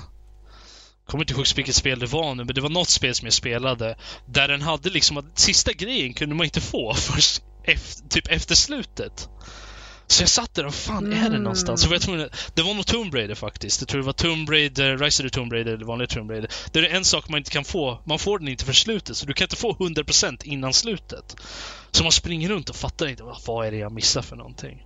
Så jag tror att kolla upp vad det var för någonting. De gör verkligen allt för att dra ut på speltiden här nu, hör jag ju liksom. Ja. Nej, men alltså där var det ju liksom att det var ju, den räknar ju all procent av vad du har hittat och sånt där. Vissa saker får du ju tillgång till först precis i slutet, så att, det finns ju en point of no return, och har du nått dit liksom, så, och du har gjort allting annat och nått en viss procent, så har du ju klarat av spelet helt enkelt. Men det är bara det, jag hatar verkligen när det finns en procentgrej. Men jag älskar det också, för då vet jag hur mycket jag har tagit. Men jag tycker det är jättepraktiskt. Jo, men det är praktiskt, men samtidigt så fungerar det som någon form av jag vet inte, det är lite crack är det liksom. Du måste hitta det nästa sista bit. Man sitter där 5:00 på morgonen och bara, var är den? Jag vill sova. Jag ska inte avslöja hur många timmar efter min egentliga läggdagstid som jag satt och letade efter grejer i Murdered: Soul Suspect. Ja, nej, men precis. Det är sånt här. Det är sån här grej liksom. Jag känner att det är det att jag får ju alltid den här compulsion liksom, att även om jag säger att okej, nu är det första playthroughen av det här spelet, jag ska bara spela en ren playthrough. Jag gör det. Nej. Jag hittar en collectible, så då måste jag hitta de andra också. Det blir Alltså jag måste gå runt och stirra på alla väggar och försöka liksom se hur texturerna ser ut. Jag går literally genom hela spelet och tittar på alla pixlar. Ni hör, det är Lotta som gör, det är inte jag, utan det är Lotta som gör. Ni hör, hon erkände det precis. Ja, nu, jag tänkte precis säga det. Nu är du inne på Danny-område här med att springa runt och titta på saker bara. De har ingen värde för resten av spelet, det är bara att titta på grejer. Speldesign. Ja, men alltså, Danny gör det bara för att jag gör det. Han ser liksom geni och han är vettig nog att försöka efterapa det här. Lotta gjorde det här långt, långt innan jag kände dig så. Ja. Men ni två som inte är så collectibles-aktiga så här, finns det någonting som skulle få er att kanske vilja göra mer, ha mer så här collectibles eller vilja... Alltså, nu, jag är ju för collectibles, men jag vill ju att det ska göras rätt bara. Jag vill inte att det ska vara så pass strösslat så att det blir att man tappar fokuset på spelet liksom. Görs det rätt så är jag jättemycket för det. Det kan vara kul, men det handlar ju om också att det ska tillföra något, precis som ni har sagt. Det ska ha en impact. Ett exempel där. Ja. Shadow of Mordor blev väldigt bra tycker jag. Dels så hade de dem där man fick lite storybitar, man fick lite backstory, vilket är skitbra. Och sen så hade de väl dem när man fick kunde uppgradera sig vidare, va? Om jag inte minns fel. Det är ju en båda tillförde som... tydligt liksom, och de var inte heller så här oövervinnligt krångliga. De kändes inte speciellt repetitiva heller. Alltså det var liksom det finns några stycken som du ska leta upp i det här området. Det finns några stycken i varje område. Men det kändes liksom aldrig riktigt som någon syssla att gå runt och plocka upp de här, för du fick lite någonting varje gång du hittade, så fick du en liten större bit eller en uppgradering av något slag. Precis. Ja, men det är snyggt. Och jag menar, om man inte har någon fånig RP-anledning att springa runt efter de här, så att få bitar av storyn tycker jag är alldeles utmärkt. Men känner ni att det är sånt som borde verkligen kunna tas under första playthroughen, eller är det okej att ha så att det finns vissa saker som man inte kan eller inte riktigt? Om det är typ en pryl som kanske kräver lite extra arbete per bana, det tycker jag är okej. Om det är 40, då tycker jag de skiter jag i dem. Ja, nej, alltså inte så mycket. Det behöver liksom inte vara allt för många collectibles. Som sagt, Tomb Raider gjorde väldigt bra. Det var rätt många. Robert, ta ett exempel som Fredrik tar i så fall. En grej som är extra så. Då kan jag ta dödskallarna i Halo. För det är liksom, man får leta i cruxen och allt sånt där liksom, för att hitta. Ibland hoppa liksom till finns här uppe. Vad finns här uppe? Det är en skalle. Det är liksom en collectible. Så det tillför liksom till spelet att du kan ändra svårighetsgrad helt enkelt när du hittar dem. Ja, jo. Det var ett bra exempel. Jag vet. Vi kanske... Jag tror vi inte får så mycket... Hör ni ju självgående här? Alltså, med det tänkte jag säga att vi kanske ska runda av den här diskussionen, för jag tror vi inte har kanske mycket mer att tillföra på den biten kanske. Det är jag som är världsmästare. Jag ser bara att du har suttit och lyft dig tillbaka, så jag tänkte jag kunde hjälpa lite grann. Karla somnat. Ja, snälla. Nej, det är rom och kolan. Men... Då avrundar vi veckans diskussion, och nästa vecka så vet vi inte vad som blir för diskussion, för att Figgen ska vara med. Så spännande. Men då hoppar vi in i övriga nördämnen, och Rob ska ta oss vidare där också. Yes, det kom ju en till teaser-trailer den här veckan som var trevlig att se ändå. Har ni alla sett den nu? Den här Fantastic Beasts and Where to Find Them. Det kom ju... De hade ju haft en liten look på den tidigare i år, eller om det var så var det en liten så här teaser-trailer. Nu så hade de ju någonting med substans. Vad tycker ni? Ja, alltså jag vill ändå säga att jag tycker inte det räknas som en teaser-trailer, för den visar ju ändå ganska mycket. Jo, precis. Jag tyckte det också. Teaser-trailer idag är ju egentligen rena trailers. Så. Om vi säger så här, Rogue One räknas som en teaser-trailer. Och precis. Den var över 2 minuter lång. Precis som de här. Båda två etablerar ju premissen väldigt tydligt, så att jag menar... Nej, jag har inte så mycket att säga. Jag ser fram emot filmen. Jag tror att den kan bli rolig och bra. Jag har aldrig varit något stort Harry Potter-fan. Jag har bara sett filmerna. Stämmer om det... Ursäkta. Banösa. Prosit, Lotta. Prosit. Ja. Det är en mute-knapp, Lotta. Det var kom från ingenstans. Prosit. Nu tappar jag den helt. Sorry. Ser fram emot det. Kul du film. Sa att du inte läst böckerna utan bara sett filmerna så. Nej. Men om vi säger så här, troligtvis jag har inte läst någon här. Jag har läst tredje Harry Potter-boken. Fråga inte varför. Och jag kommer troligtvis inte läsa den här nya bok eller den här bok som är baserad på Hellsöft. För mig kommer det bli, det är liksom det som är i filmen, det är där jag kommer veta helt enkelt. Jag kommer inte veta någonting utöver det. Så jag vet att det finns en bok som heter Fantastic Beasts and Where to Find Them, men den är väl meningen att den ska vara den det är bara beskrivningar av det är ju den boken, för att i Harry Potter-världen så har de ju faktiskt en bok som heter Fantastic Beasts and Where to Find Them.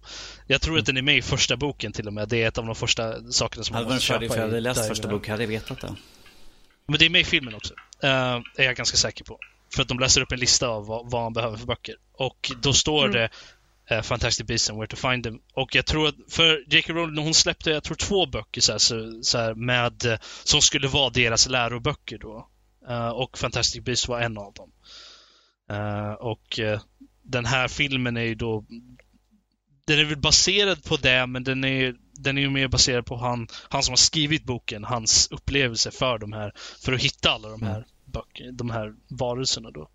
Och jag måste säga att jag tycker det ser väldigt intressant ut. Jag gillar det. Den utspelar sig ju inte i nutid, gör den ju inte.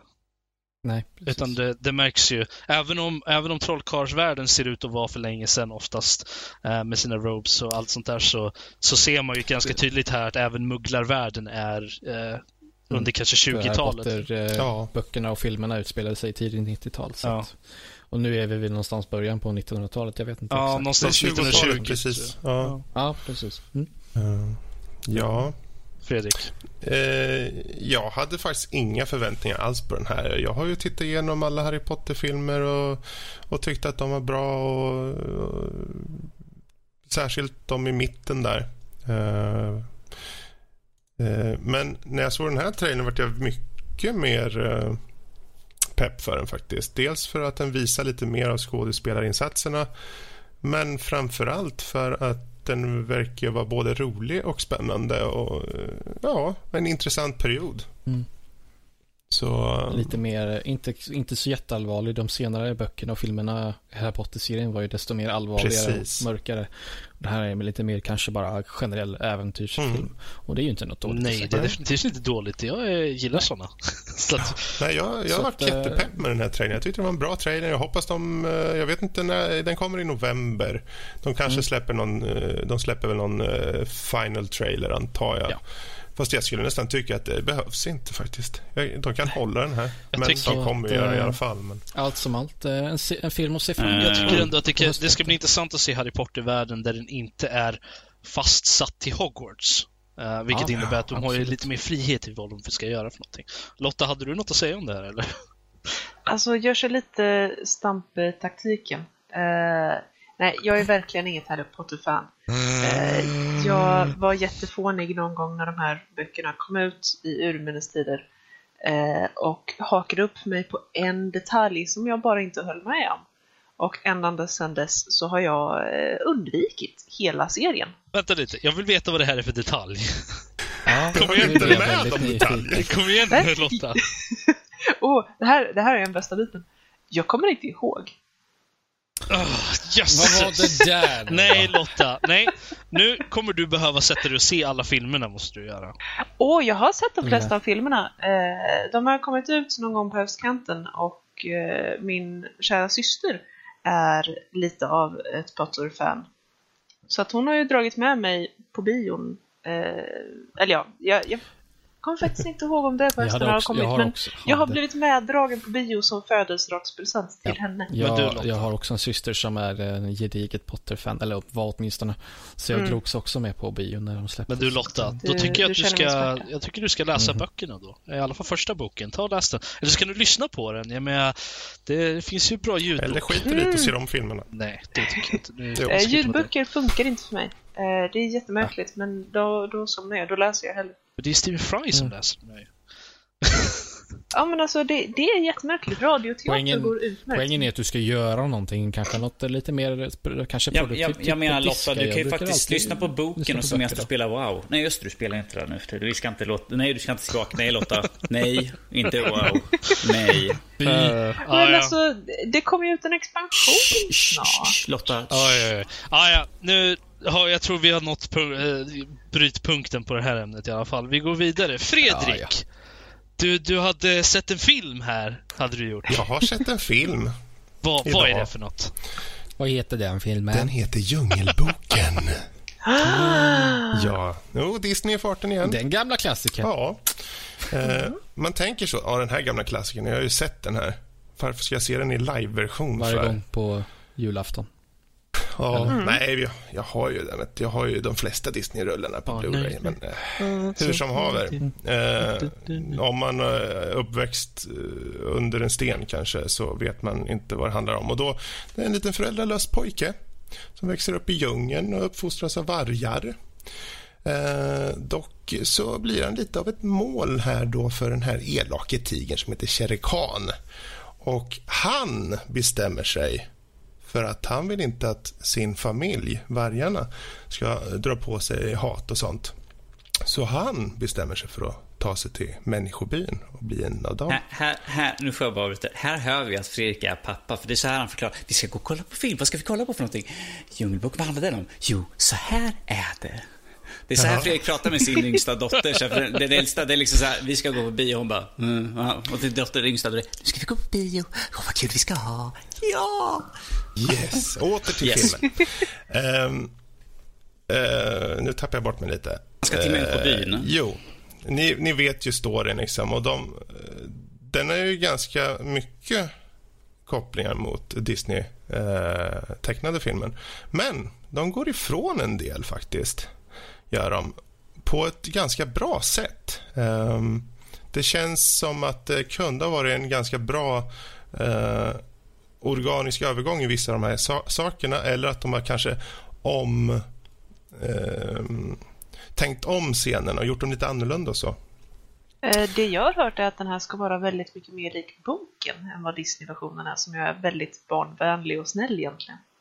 Men Erik, det kanske stämmer. Jag har inte läst boken. Kipling som har skrivit boken, va? Rudyard Kipling, ja.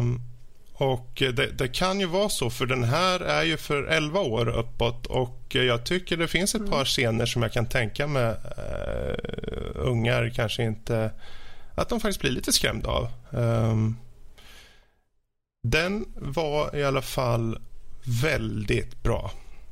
Det är nog hittills en av årets bästa filmer för mig faktiskt.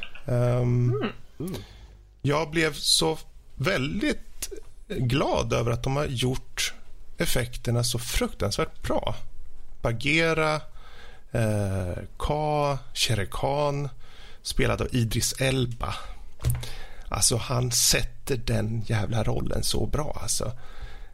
Jag satt och fick gåshud, och han blir rå och jag vill spoila saker, men jag håller för mig. Men överlag, de har bra rollprestationer. Bill Murray gör ett väldigt bra jobb som Baloo. Jag hade lite problem med Bagheera först, mest för att Ben Kingsley som gör rösten, jag hade hans bild av hur han ser ut i huvudet när jag gick in och såg på honom, så det satt lite och gnagde, men det försvann efterhand liksom. Hur han såg ut, det var inte så hur han såg ut i The Love Guru eller något sånt där skit eller? Nej.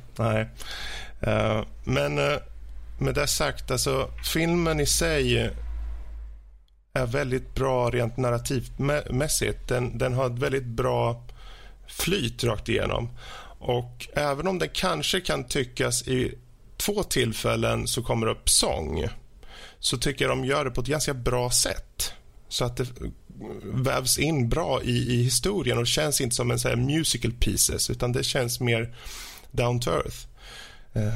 Christopher Walken som kung Louis. Jag vet, jag kan inte riktigt föreställa mig det. Alltså man såg på ögonen att det var han till och med. Där de också gått ifrån böckerna lite, eller böckerna vet jag inte, men tidigare filmen. Han är lite mer skrämmande kanske, lite mer läskig för ungar. i den här. Mm. Och han är inte en orangutang. Så med det sagt, så det var helt klart en riktigt bra film. Jag rekommenderar den starkt. Fast, ja. Fredrik, då kommer den mer intressantare frågan. Vad tyckte ungarna om den då? Ice som jag gick med, hon tyckte mycket om den. Väldigt mycket om den. Ja. Jag vet att du brukar fråga ut, vad tyckte du om film? Vad tyckte du var bra? Ja, jag brukar alltid fråga efter ett betyg. Mellan 1-10. Ice på betygsskalan bajsmacka och woho! Vad tyckte du att den var? Ja, hon gav den 8 faktiskt, det gjorde hon. Oj. Så den fick 8 små Ice-fisar av 10. Det där är tyvärr förstår sanning. Ja, det finns en del saker att säga om skådespelarinsatserna på Mowgli i sig, som är en ung kille som jag har väl svårt att säga vad han ens heter, om jag ens visste hans namn, men han gör väldigt bra jobb ifrån sig för vad som, de här unga skådespelarna det kan vara svårt att hitta bra sådana. Han heter Neil Sethi. Bra. Han gjorde bra. Sen fanns det fanns vissa karaktärer jag skulle vilja ha sett lite mer av, men vem vet, det kanske kommer uppföljare. Vem vet? Alltså, en röst som jag gärna skulle ha sett på Shere Khan, nu har jag tappat namnet helt, men han som gör rösten för Scar, engelska Scar. Jeremy Irons. Yes. Ja. Mm. Den här lite små, rå, creepy. Han är mer sofistikerad elak. Han är mer en villain, Jeremy Irons. Shere Khan här, som han porträtteras i filmen här, han är rå. Han är våldsam verkligen. Ah, okay. Och det liksom stärks betydligt mer av Idris Elbas röst och ja, jag fick nästan lite gåshud faktiskt i vissa små scener där. Gåshud med lyxorna. Jag ser att det är Gary Shandlings sista film där som han gjorde. Jaha. Ja, nej, men det behöver inte sägas mer. Jag tycker bara att folk ska se den här. Ung, gammal. Ja. Karl. En film för alla helt enkelt. Ja, kul kanske här. Inte de yngsta. Nej, okej, fine. Men det avrundar ju övriga nördämnen, och då hoppar vi vidare till lyssnarmail. Och hur ser det ut? Har vi fått några lyssnarmail? Yes, sorry Bob. Det har dykt upp ett par mail här, och vi ska ta oss igenom ett par stycken. Först har vi från Adrian. Han skriver så här: hej poddarfolket. Hej.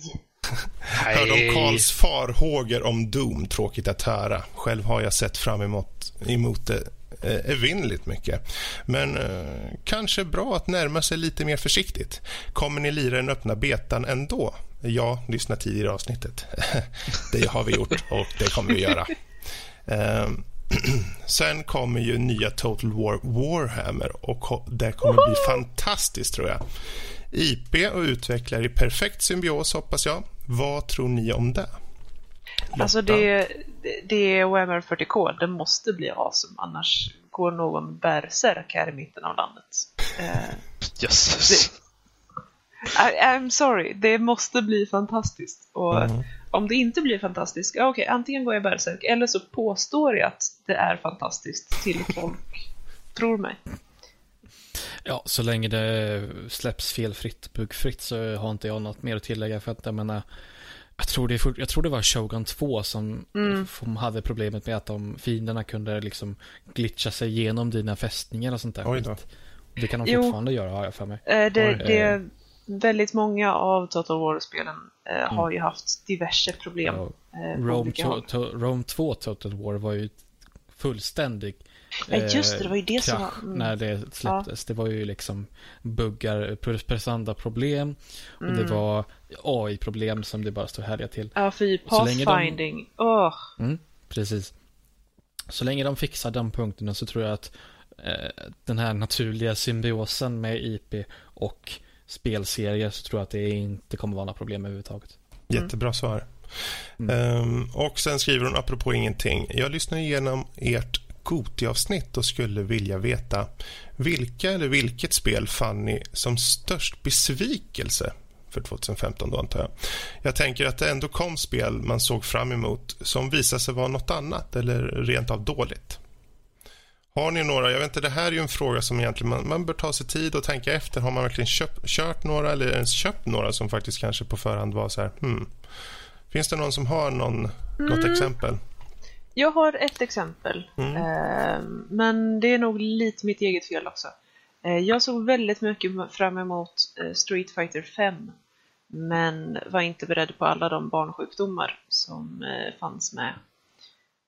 Så att just nu så väntar jag bara på att de ska gå över. Jag hade också hoppats att de här DLC-karaktärerna skulle släppas i mycket snabbare följd än de har gjort. Men det kommer väl ut nu i år, va?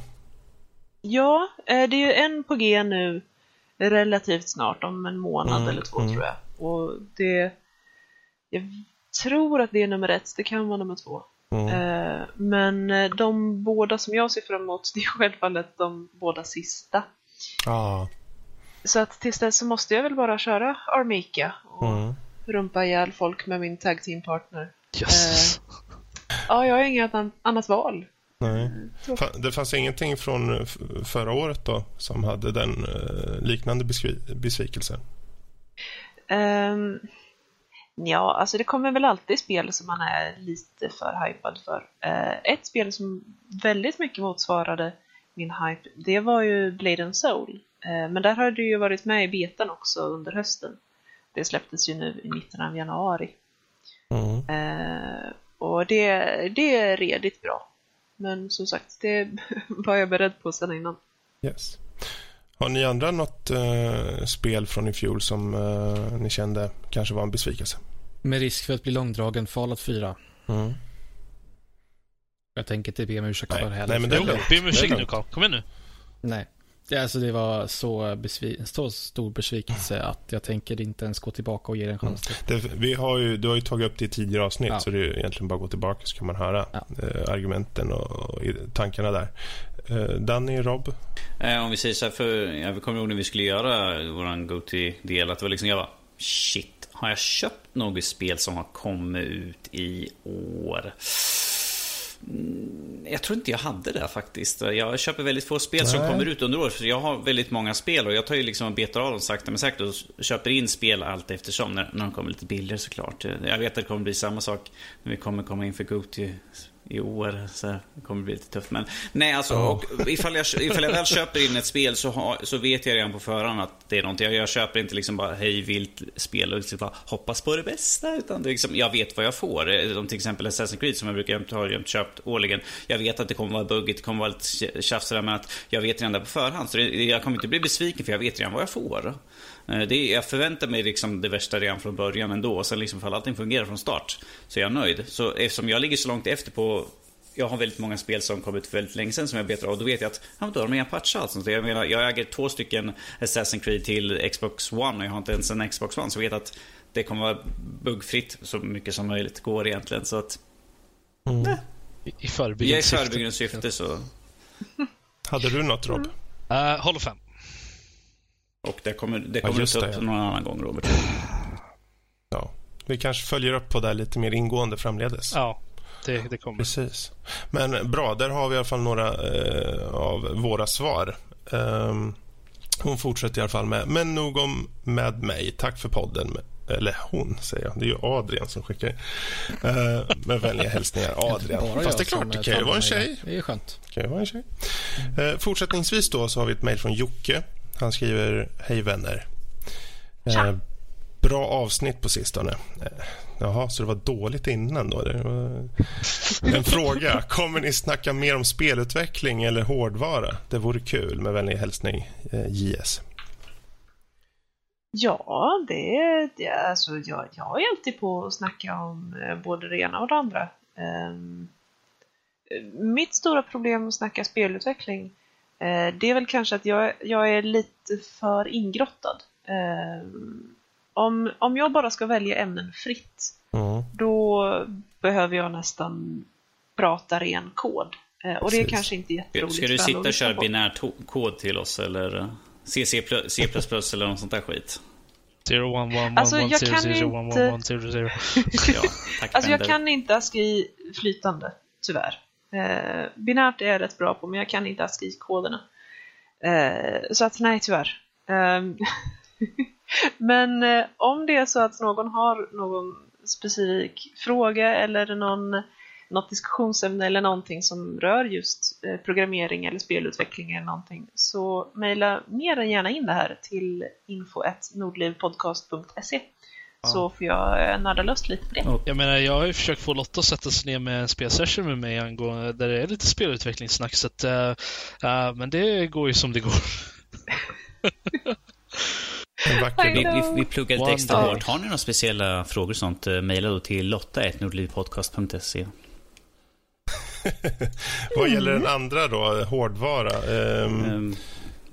Ja, det kan komma att dyka upp någon typ av hårdvara eller om inte annat tillbehör inom inte all för snar framtid. Och vad gäller just spelutveckling i sig, så kan det ju vara att det kan komma kanske mer nischade avsnitt. Och kanske avsnitt på specifikt, ja, säg Game Jam eller liknande. Kanske möjligtvis. Möjligtvis kanske, men inte bekräftat. Precis. Inte, ni hörde det inte här.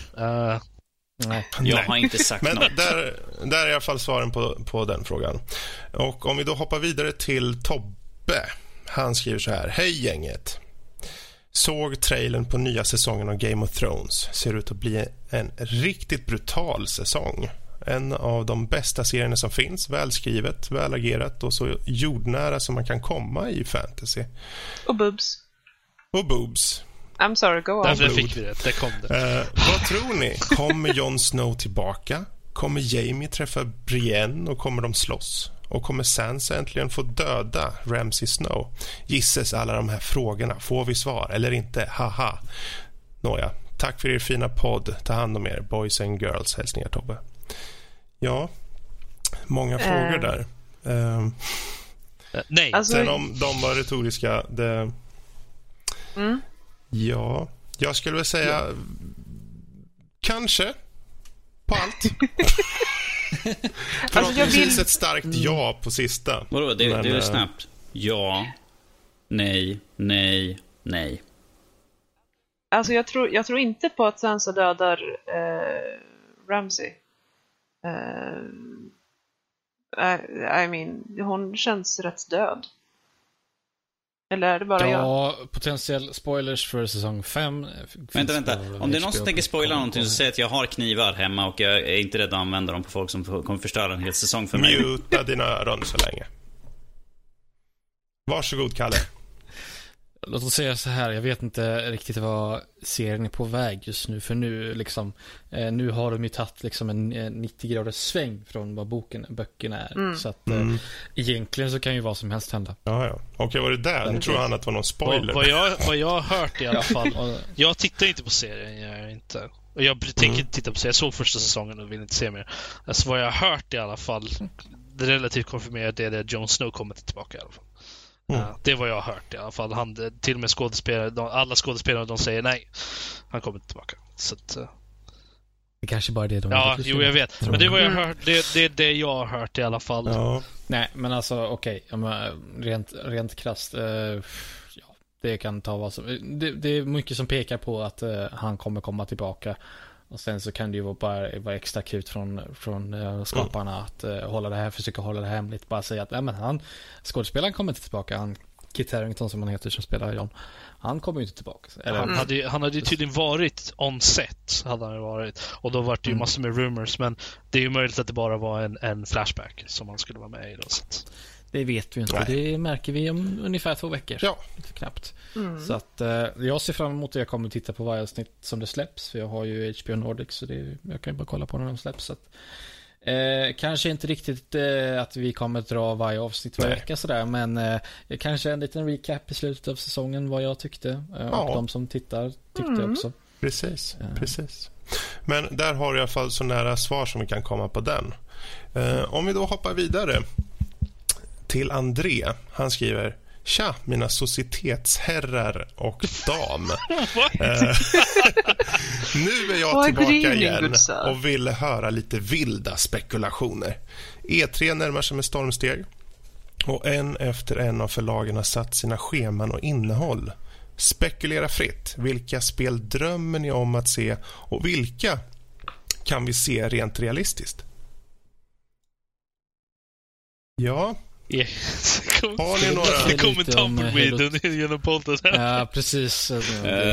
Jag kan ta en liksom hoppas på som vi vet att vi kommer inte få. Nu kommer jag låta som en jävla trasig, men Assassin's Creed, som vi kommer ju inte få ett Assassin's Creed i år, så hoppas vi kan få att de kommer komma upp och säga någonting vad de har för planer med spelserien. Som de sa att de skulle gå tillbaka till grunden och liksom börja om och se vad de skulle göra. Det var ju prat om öppen värld och allt sånt där. Så det som har varit i den nya Tashen här nu plötsligt med öppen värld och allt sånt, allt ska vara så, ja. Men det ska bli kul och jag hoppas att vi får se eller höra någonting om vad de har för plan i alla fall. Det är någonting jag hoppas på i alla fall. Mm. Ja. Och som jag sa, Halo Wars 2. För att jag tror det spelet har potential, tror jag. Mm. Så jag vill se, de kommer säkert visa någonting. Ja, min bror kommer bli glad om så är fallet i alla fall. Men det återstår ju att se. Danny tog min så att jag har inte. Nej, okej. Okay. Lotta, har du någonting du kanske kan tänka dig? Ja, det här vore coolt att komma upp på E3. Ja, det mesta höll jag på att säga. World of Warcraft 2. Ja. Direkt efter den nya expansion kommer så stänger de ner skiten. De kommer med tvåan istället. Det vore ju å andra sidan coolt om Blizzard ens var med. Faktiskt. Ja, precis. Jo, men alltså eftersom de kom ut med så fruktansvärt mycket nytt senaste BlizzCon och så ja, de har redan ganska mycket på tallriken. Precis. Så att, ja, vi får se. Jag hoppas att man kommer få se en del av småttingarna som kommer ut med VR-grejer. Men, ja, det är bara att hålla tummarna. Precis. Ubisoft har ju sagt att de har planer att lansera, enligt dem då, a new high potential AAA brand with strong digital live services. Och de har inte diskuterat den och ytterligare. Om det nu kommer ett nytt brand. Jag tycker det vore jättekul att se. Det är ju där man vill se. Jag är inte så intresserad av att se samma spel visas igen och igen. Alla The Division varje år som var. Assassin's Creed. Ja, för din skull så tycker jag de ska visa. Men som jag håller med dig, Fredrik, vi vill se lite nya IPn, liksom, så det inte blir stagnatiserat med exakt samma Call of Duty och alla de där spelen och Assassin's Creed. Nu får vi uppehåll i alla fall ett år som heter i alla fall. Precis. Men att det skulle vara kul för att vi får se majoriteten av spelen som visas upp är helt nya spelserier. Jag menar det skulle behövas, tror jag, för att vi får lite nytt att bygga på. Alltså, jag tror inte att det nödvändigtvis betyder att det är bra. Nej, alltså, det kan ju vara väldigt tråkiga IPs liksom, så att det kommer ju oftast bara vara mer av samma ändå. Då kan man väl lika gärna bara komma med vidare i en serie. Jag skulle jättegärna se till exempel Murdered: Soul Suspect 2. Jag skulle gärna se lite något Star Wars till exempel, kanske något RPG-aktigt Star Wars. Ja, men Robert, då är du fortfarande ifall du tar Murdered: Soul Suspect 2, då är du fortfarande på då bygger på ett nytt IP. Det är inte samma som Modern Warfare och Call of Duty och alla de där spelserierna, Assassin's Creed, samma gamla bajs som kommer ut varenda år. Ja, nej, men de skiter vi i. Alla de där bilspelen också och alla de där, nej, men de skiter jag gärna i. Jag vill bara se mer coola spel, sådana som jag är intresserad av. Peka och klicka, alltså. Okay. Ja, det skulle vara intressant att se om de faktiskt kommer ett sånt på E3. Det tvivlar jag starkt på dock. Men annars, om man tittar på line-upen i sig, jag menar, vi har Ubisoft och vi har sen Bethesda, vi har Microsoft och så vidare. I regel så försöker de ju alltid åtminstone en titel, kan man ju tycka, som faktiskt står ut. Och jag tänker Bethesda, de har haft Fallout 4 ute. De har Dishonored 2, kommer säkert visas upp lite mer av. Battlecry, som är någon form av teambaserad shooter. Men vad mer? Jag skulle vilja att de faktiskt säger, ja men det här med nytt IP låter som en bra idé. Varför inte ta Steampunk i Open World och sen ha Danny som en playable character? Nej, Fredrik, jag vet vad alla vill ha. Far Cry 5. Se Fredrik, hans ansikte håller på att knycklas ihop till besvikelsen. Kan se avsmaken. Det är som man äter en hel burk med salt. Det blandat med ättika. Det satt vi och pratade lite grann om i natt, Fredrik. Vi sa ju det liksom, att jag tycker att det skulle vara intressant om vi skulle kunna till exempel hur vi diskuterar västern. Vi pratade lite grann om Red Dead. Har ju varit tal om att det har ju nu läckt en karta från Red Dead 2 ju. Och du sa ju liksom, det skulle vara coolt för att kunna få något nytt, alla, som vi pratade om, Cyberpunk, fast kanske med en västern-twist på det hela. Och så att vi kollade lite grann runt. Jag tyckte så här, men Rage 2 skulle vara, för jag tyckte om Rage 1 när det kom, och tyckte att det skulle vara kul för det skulle vara uppföljare, för det var liksom ett spel som var liksom slut. Man bara det är allt, jag har inte fått någonting förklarat för mig. Så att ett äldre, vi har Red Dead, det har ju varit, har ju några år på nacken nu, och ifall man skulle få ett Rage, det tycker jag skulle vara skitcoolt. Så det, plus som ni sa liksom, ifall man skulle kunna få något nytt, någon Cyberpunk eller någon ny västern. Vi har, det finns, det är Red Dead egentligen som finns. Jag kan inte komma på något annat västern rakt upp och ner där, förutom sådana här indie-spel. Time Travel RPG. Och så slut. Kan vi muta Robert? What? Ja. Men annars om vi slutklämmen här är ju att vi kan spekulera hur mycket vi vill. Det är egentligen bara vänta och se. Vi hoppas ju att det kommer nya IPn från varje respektive liksom förlag, utvecklare. Så, vad är tiden? Jo, vi tar oss ett mejl till då. Ja, det är inte. Okej. Och det är från Supertackor som skriver så här. Vänta. Se till att ni sitter ner ordentligt och att ni är tillbaka lutande så att ni kan njuta i fullo av detta mejl. Yes. Här kommer han igång och det är ingen fråga eller något. Hej Nördpatrullen! Hörde er snacka om Doom. Fan vad jag tar på mig själv inför det här spelet. Ser så freaking nice ut. Blod, slafs och går och sen lite monster. Strösslat med stora vapen. What's not to love? Ja, precis. Precis det vi sa. Hoppas det är bättre än vad Carl sa. Och apropå e-sports-OS, vi snackade om det i spelnyheterna förra veckan. Denna i Rio är inte den första. Det har varit OS inom situationstecken i e-sport en jävla massa gånger. Bara att denna är endorsed av brittiska regeringen. Alla regeringar behöver stå bakom för att det ska funka. Annars är det bara ett enda stort pungbrock. Säger han då alltså. Ja. Lotta, du kan relatera va? Du förstår exakt vad han menar nu va? Det är inte bara vi andra. Ja, jag känner smärtan. Yes, han fortsätter sen med Star Wars Rogue One pratar ni om. Ni verkar gilla den. Jag såg den mer som ett elakt skämt. Här, ta lite skit medan ni väntar på de riktiga filmerna, viskar Disney medan de snor pengarna ur fickan på ignoranta små fanboys. Jag menar, som några av er sa, det är Star Wars, måste se. Och någon sa att det hade inte hade det inte varit Star Wars så hade ni skit i det. Bli inte blinda av märket. Se på prequel-trilogin som var så usel att Han Solo retroaktivt tog självmord.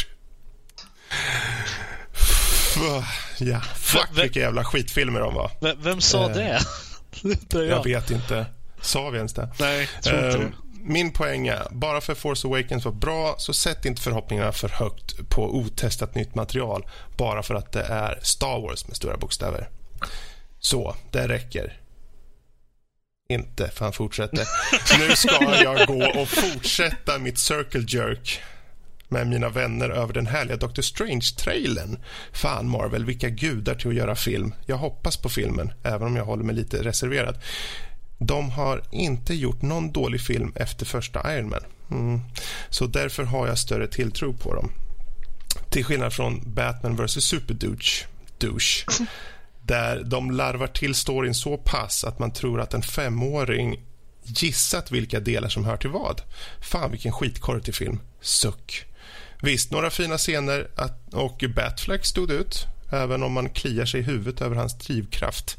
Han blir asned när Superdouche raserar byggnader med folk och att ingen ska ha kraft som Superman. För vem kan göra något åt en sån snubbe? Medan han själv röjer igenom horder av hjärntvättade underhuggare med enorma vapen, bilar och knivar och själv har världens mest avancerade arsenal av vapen och teknologi.